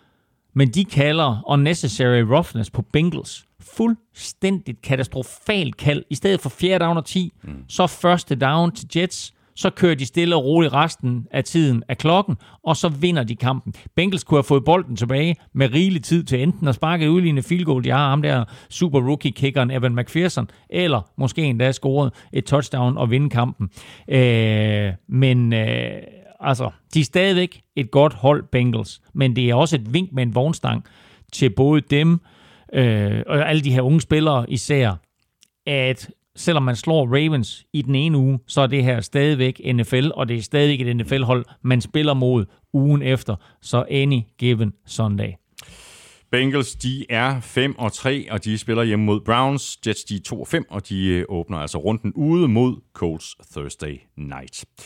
Dermed kom vi igennem 8. Øh, spillerunde. Lige om lidt, der skal vi se, om vi kan få nogle øh, rigtige svar i quizzerne. Vi skal også have sat vores picks til uge 9. Og så skal vi omkring både øh, odds-quizzen og tips 12. Lige nu, der gælder det dig og dit momentometer Elming. Der må jo være sket noget i top 3, hvis jeg ikke tager helt fejl. Øh, der er sket en del, øh, og momentometeret er faktisk allerede ude. Og der det er ikke rigtigt, der. Jo, jo, jo, det kom ud i går. Øh, og der er folk, der brokker sig øh, allerede, og så videre. Øh, øh, over, at Packers ikke ligger nummer et. Men altså, nu er det et momentometer, man rykker op i stillingen og så videre, og øh, Rams lå foran Packers i forvejen, så de er nu faktisk op på nummer et. Cowboys stadigvæk nummer to, og så er Packers nummer tre. Mm. Der er jo 32 hold. Øh, nogle gange der opererer du med en skammekrog, altså en 33. Ja. plads. Er der, er der nogen i skammekrogen, eller er Lions bare på, på 32. plads? De, de burde faktisk have råd i skammekrogen, men altså, nu er der ikke så stor forskel på at være nummer 32 og så være i skammekrogen, så de fik lov til bare at blive liggende der. Det vilde det hele, det er, at jeg vil egentlig gerne have haft Jets i skammekrogen i sidste uge efter deres vanvittige indsats, og så ugen efter her, så går de ud og slår Bengals. Vi skal have quizzen! Åh. Oh. Det er tid til quiz, quiz, quiz, quiz, quiz. Og hele Elmings momentometer finder du selvfølgelig det sædvanlige sted, og det er selvfølgelig på øh, gulklud.dk. Lige nu skal vi øh, til øh, quizzerne. Vi skal have nogle øh, forhåbentlig rigtige svar. Her i quizzerne, der jo præsenteres i samarbejde med Bagsvær Lakris. La quiz. La quiz, oh la la. Du øh, stillede et, et spørgsmål til mig, Elming. Øh, Ja. øh, noget med MVP's og øh, to MVP's, Ja. der stadigvæk er på, øh, på, på det hold, Jamen, som det de vandt faktisk- faktisk... MVP med. Jamen, jeg, det, var faktisk ikke meningen, jeg ville sige to. Nå, Så øh, det, det var faktisk en fejl. Jeg ville faktisk have sagt... Øh, øh, det er dejligt, fordi jeg har fundet fire, nemlig. har du fundet fire? Øh, Nej, den ene er for sjov. Okay, hvem er ham for sjov? John Elway. Ah, det var faktisk slet ikke så tosset. Nej, det var skarpt nok. Det var skarpt nok. Nå, det var godt, men det var for han, sjov. Han, han vandt MVP og selvfølgelig stadigvæk ja. tilknyttet klubben. Han spiller ikke for øh, Broncos selvfølgelig længere. Øh, det var egentlig ikke meningen, at jeg havde givet dig antallet. Det var sådan lidt... Nej, men det stressede mig også lidt, dengang ja. jeg kom på tre. Fordi så tænkte jeg, så må jeg jo øh, tage fejl et eller andet sted, men jeg kunne bare ikke se, hvor fejlen den skulle være. Nej, er du sikker på, at der ikke er fire? Nej, det er jeg ikke sikker på, men jeg har jo taget Elway- med jo. Nå ja, det er rigtigt, ja. Nej. Ja. Øhm, det korrekte antal er faktisk tre, så, så det har du fuldstændig ret i. Jeg ved ikke lige, hvorfor jeg kommer til at sige to. Nej, okay. Jamen øh, godt. Den første, jeg kom i tanke om, det var Patrick Mahomes. Det er nemlig rigtigt. Yes. Ja. Og øh, så skulle jeg spole lidt tilbage, Ja. øh, og der fandt jeg øh, Aaron Rodgers. Det er også korrekt. Og så, var, øh, og så var jeg faktisk stoppet med at tænke, Ja. fordi at du havde sagt to. Så jeg tænkte, ah, men nu, ja, ja, Så har du nu, på har, nu har jeg styr på det. Ja. Men så kom jeg i tanker om en spiller, som jeg naturligvis øh, var ved at overse, fordi jeg stadigvæk tænker på ham som, øh, som Patriots. Men han er jo sådan set stadigvæk hos Buccaneers, og der fik han jo MVP i Super Bowl. Det er nemlig rigtigt. Så der er tre. Præcis. Og det var nemlig Tom Brady, som var den der tricky en, som jeg tænkte, den glemmer man lidt. Men, Ja, det er det. øh, men, men, men det er rigtigt. Og så var jeg egentlig, da jeg lavede den her quiz, så tænkte jeg, nå, men øh, der er også Big Ben. Ja. Men han er MVP. Nej, det gjorde han nemlig ikke. Nej. Men det var jeg lidt overrasket over, fordi jeg, jeg, altså, jeg kan de fleste MVP's i hovedet, øh, og så tænkte jeg tilbage og siger, vandt Big Ben ikke MVP, men det gjorde han ikke, fordi de to Super Bowls, han har vundet, der var det Heinz Ward, der vandt i Super Bowl 40 i Detroit, og så var det Santonio Holmes, der vandt den der fuldstændig vanvittigt fede Super Bowl, ja, hvor de slog Cardinals, øh, hvor det jo godt kunne have været øh, Big Ben, der, mm. havde, der havde vundet, men altså, jeg mener, han havde 11 catches, Santonio Holmes i den kamp, og også det afgørende touchdown. Øh, lige et hurtigt øh, overblik øh, over øh, de MVP's, som, som stadigvæk er i ligaen. Øh, Nick Foles, for eksempel, Mm. vandt øh, MVP i øh, Super Bowl 52. Han spiller for Bears nu. Von Miller er lige skiftet. Malcolm Smith, der vandt øh, MVP i Super Bowl 48 for Seattle Seahawks, spiller for Cleveland Browns. Øh, Joe Flacco vandt for Baltimore Ravens i Super Bowl 47. Han spiller for øh, New York Jets nu igen. Så nævnte du korrekt Aaron Rodgers. Øh, og så er der faktisk ikke flere, som ikke øh, er trukket tilbage. Mm. Så øh, det, er, det er sådan lidt vildt, og, og igen lidt, eller det vi talte om i starten også, med at det er en ung liga, Ja. hvor man bliver yngre og yngre, og pensionsalderen bliver tidligere og tidligere, så er det vildt nok at tænke på, at der ikke er ret mange MVP's, som stadigvæk spiller i ligaen. Uh, Julian Edelman var den seneste, som, uh, som trak sig tilbage. Han blev altså Super Bowl, for, uh, Super Bowl MVP for bare tre år siden. Han kunne ikke mere, hans ben kunne ikke mere. Præcis. Øhm, så var der Armstrongs det, det quiz. Øh, hvilke tre quarterbacks har kastet flest touchdowns i indeværende sæson? Jamen, uh, nu sagde Matthew Stafford. Ja, han, han er nummer to på listen. Nå, nå, nå, det, Ja, det ja. virker som om, at han ikke var med. Okay, han er nummer to på listen. Ja, med 22. Okay. Øhm... Kyler Murray. Øh, ja, øh, langt nede. Nå. Øh, sammen med... Øh, skal jeg hjælpe dig lidt her? Nej, nej. Nej. Øh, han har kastet 17. Han er, han, er ikke i, øh, han er ikke i top 3. Okay, hvad sagde du? Stafford havde 22. Ja. Så er der Brady. Ja, det er fuldstændig korrekt, og Ja. det er ham, der har kastet flest. Har han det? 25. Ah, men hvor er det crazy. Det er nemlig han fuldstændig kastede crazy. 25 touchdowns. 25. Wow. Okay, det er alligevel vildt. Ja. Altså, man kan sige, det er otte kampe, ikke? Det er jo efter de gamle, Mm. øh, ikke regler, men, men forhold med 16 kampe, der vil det give ham 50 på året. Rimelig, rimelig imponerende. Ja, det må man sige til. Nå, okay, hvis han kan holde det tempo der, så rammer han da en 354. Sindssygt nok. Nå, det, var, det var nummer et og nummer to. Mm. Øh, hvem pokker er nummer tre? Øh, åh, jo, nej, ikke Josh Allen. Øhm, Han er også han er nede sammen med Murray på, på 17. okay. Øh, Der er Rodgers i øvrigt også. Derek Carr? Nej. Nej, han har spillet en kamp færre. Det ved jeg ikke. Joe Burrow Nej! med 19. Wow! Nej, med 20, undskyld. Okay. Burrow med 20, og så en, øh, en spiller, øh, der har lavet en del turnovers, har så også... Patrick øh, Mahomes. Han har også lavet en del øh, touchdowns, Okay, 19 og stykker. vildt nok. Så øh, sådan var det. Men øh, flot af Burrow. Ja, ekstremt flot. ja.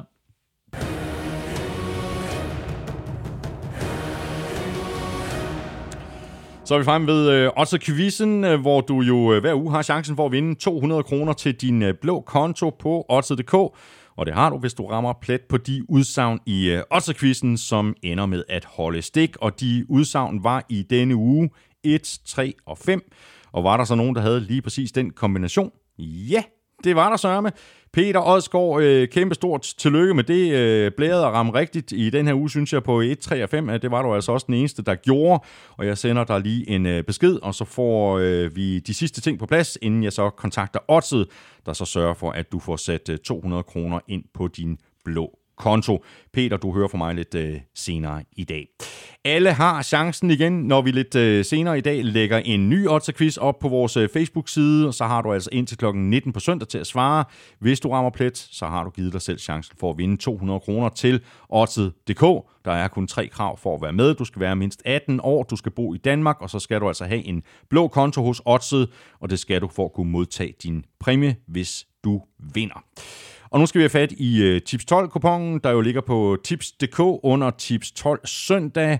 Der var ikke nogen, der havde øh, 12 rigtige, og det skyldes især to kampe. Dels øh, Jets øh, sensationelle sejr over Bengals, og dels det her kryds i Colts Titans. Øh, Men det betyder jo så, at øh, der var øh, forholdsvis øh, pæne præmier til 11 og 10 rigtige. De fem med 11 rigtige får hver 3.697 kroner, og så var der øh, 120, der havde 10 rigtige, og de får hver 100 54 kroner.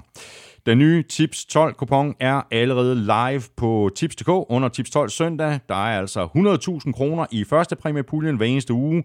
Det beløb det deles så mellem de tipper, som har 12 rigtige, og så er der altså også præmier til 11 og øh, 10 rigtige. Har du, du har sat nogle krydser ud for, for, for en, en del kampe, Elming, på den nye kupon. Der er mange spændende opgør. Prøv at, efter to eller tre spiluger her, hvor, hvor det sådan har været lidt begrænset, hvad vi har sagt, sådan, der var af fede kampe øh, på papir. Vi fik selvfølgelig en masse fede kampe, da de endelig blev spillet. Øh, der har vi altså en spiluge her, som bare byder på rigtig fede kampe, og også kampe, som er vigtige for begge mandskaber, altså Ravens mod Vikings, øh, Panthers mod Patriots, ja. som er en vigtig kamp øh, i, i forhold til øh, i øvrigt også en, en gentagelse af en Super Bowl, øh, den famøse Super Bowl 38 med streakeren og det hele, ikke? Mm. Øhm, men også er vigtig i, for, for begge mandskaber i forhold til øh, wildcard-pladser. Øh, Bengals mod Browns, AFC North mm. kamp, Cowboys mod Broncos, øh, Chiefs mod Packers, ugens absolut største kamp, Ja, du tosser. og øh, Rams mod Titans. Så Der er øh, masser af fede kampe. masser af fede kampe.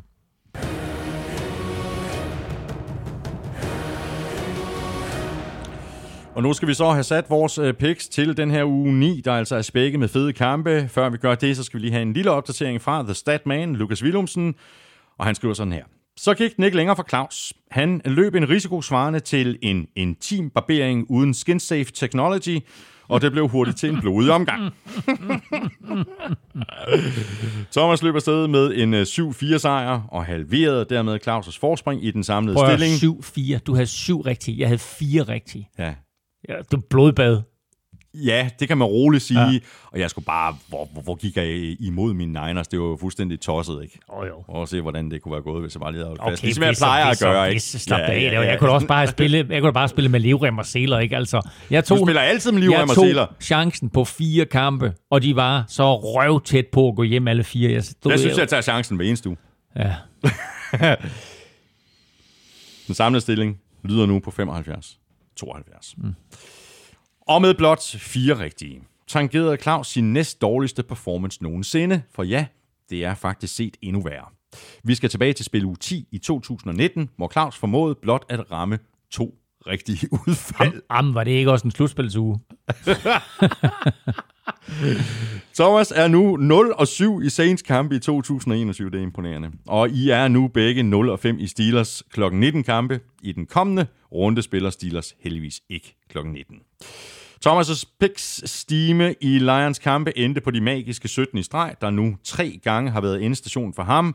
Og så slutter vi lige af med en lille lynquiz til Claus, fordi jeg tog den nemlig i går øh, mm. på, øh, på, på, du ved, de der direct message på, øh, på, på Twitter, Ja. hvor jeg skrev med Lukas. Mm. Og han skrev, lynquiz. Mm. Og så svarede han på et mm. minut. Så jeg har svaret, og jeg ramte rigtigt. Okay.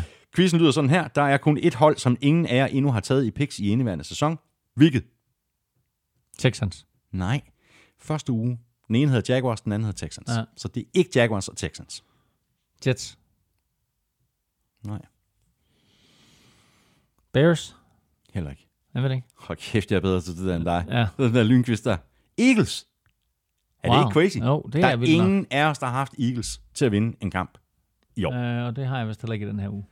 Jeg kan ikke engang huske det. Nej. Nej. Godt, vi får se. Vi skal til det. Spillerunde 9. Fire hold er på bye week. Lions, Seahawks, Buccaneers og Washington. Og vi lægger ud med Colts, Jets. Torsdag nat. Yes. Mike White mod Carsten Wentz. Jeg, jeg går med wins. Jeg tager Colts. Jeg tager også Colts. Saints, Falcons. Nu bliver jeg bliver nødt til at gøre Falcons fans en tjeneste nu, og så Ja. gå med Saints, så jeg siger Saints. Hvad Det er fordi, hver gang jeg siger øh, Falcons, så, så taber okay, Falcons. Ja. Så jeg jeg, siger jeg, Saints. jeg, siger også Saints. Cowboys, Broncos, Cowboys. Cowboys. Panthers, Patriots. Ja. Now that is interesting. Mm. Øhm, Jeg, jeg tager Patriots. jeg skulle sige, jeg tager Patriots. Ja. Er det rigtigt? Ja. Okay, så er vi enige. Øh, Ravens, Vikings. Ravens. Ravens. Bengals, Browns. Her er jeg godt nok i tvivl. Mm. Jeg går nok rigtig meget i tvivl. Øh, jeg går med hjemmeholdet. Jeg tager Bengals. Jeg tager også Bengals. Er vi fuldstændig enige? Vi er fuldstændig enige Ja, det, det er irriterende. Jaguars, Bills. Bills. Bills. Dolphins, Texans. Dolphins. Giants, Raiders. Kom så, Giants-fan. Kæft, hvor var det tæt på, var. Kæft, tag Giants Kæft, igen. hvor var det tæt på. For jeg tager Raiders. Jeg tager Raiders. Eagles, Chargers. Chargers. Chargers. Endnu en uh, uge Ja. uden Eagles pick. Chiefs. Chiefs, Packers. Chiefs på hjemmebane mm. imod Packers. Ja, jeg tager Packers. Jeg tager også Packers. 49ers, Cardinals. Kom så. Ja, jeg er så tæt på. Tag den nu. Nej, jeg er så tæt på. Tag dem nu. Nej. Cardinals. Cardinals. Jeg tror faktisk godt, de kan overraske. Ja. Men så tab dem Nej, jeg tager Cardinals. Nej, jeg tager Cardinals. Okay. Så kan jeg brokke mig i næste uge, Ja. hvor jeg ikke gjorde det. Mm. Rams, Titans. Ja. Rams. Rams. Steelers, Bears. Steelers. Steelers. Vi er fuldstændig enige. Ja. Så f- når jeg aldrig nogensinde at indhente dig. Hvis du spiller så tøse. Jeg har, jeg har sagt Hvis det du før. spiller så tøse. Tøs, jeg, var, prøv at jeg var så vild i sidste uge, og jeg var 12 point fra, og de der fire, de gik hjem. Ikke? Fuldstændig vanvittigt jo. Herefter så spiller du sådan et tøsespil nu. Og det sådan kommer det til at være resten af sæsonen.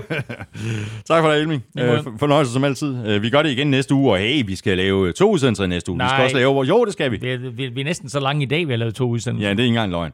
Øh, vi skal lave vores øh, mid-season, øh, mid-season power ranking i næste uge. Sådan. Hey? Jo, så vi laver og, to og, udsendelser. og du får også et midseason hold. Uh, lækkerier. Bum, ja. Bum. Sådan der. Ja, Kirk Cousins quarterback. Uh. Uh. tak for det. Tak fordi du lyttede med. Hvis du synes om det, vi laver, så skulle tage at uh, give os en anmeldelse et af de steder, det er muligt. For eksempel i Apple Podcast. Du kan også støtte os med et valgfrit beløb på tier.dk. Der ligger også et uh, link til tier.dk øverst på nflshow.dk. Det ligger lige ved sådan en link til shoppen, hvor du kan købe lidt af vores merchandise.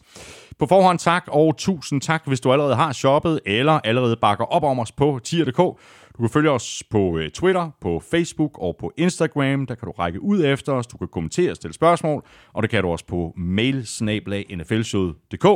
Følg Elming på Twitter på snablag NFLming. Mig kan følge på snablag Thomas Kvartrup. Husk også at støtte vores øh, gode venner og samarbejdspartnere, Tafel og Odset fra Danske Licens Spil. De støtter nemlig os, og i øh, forhold til Odset, Husk, at man skal være minimum 18 år og spille med omtanke. Har du brug for hjælp til spilafhængighed, så kontakt Spillemyndighedens hjælpelinje Stop Spillet eller udluk dig via Rufus. Regler og vilkår gælder. Vi er tilbage igen i næste uge. Tak for nu. NFL-showet er produceret af Kvartrup Media, der også producerer PL-showet og Born Unplugged. Drengene på PL giver dig alt, du skal vide om Premier League hver eneste mandag. Lars Trier Mogensen og jeg høvler dansk politik igennem hver fredag. Elming er som altid i det tunge gear over på Veloropa-podcasten, og så er Elming og jeg ellers tilbage igen i næste uge med to friske omgange NFL-showet. Ha' det godt så længe. Hot odds.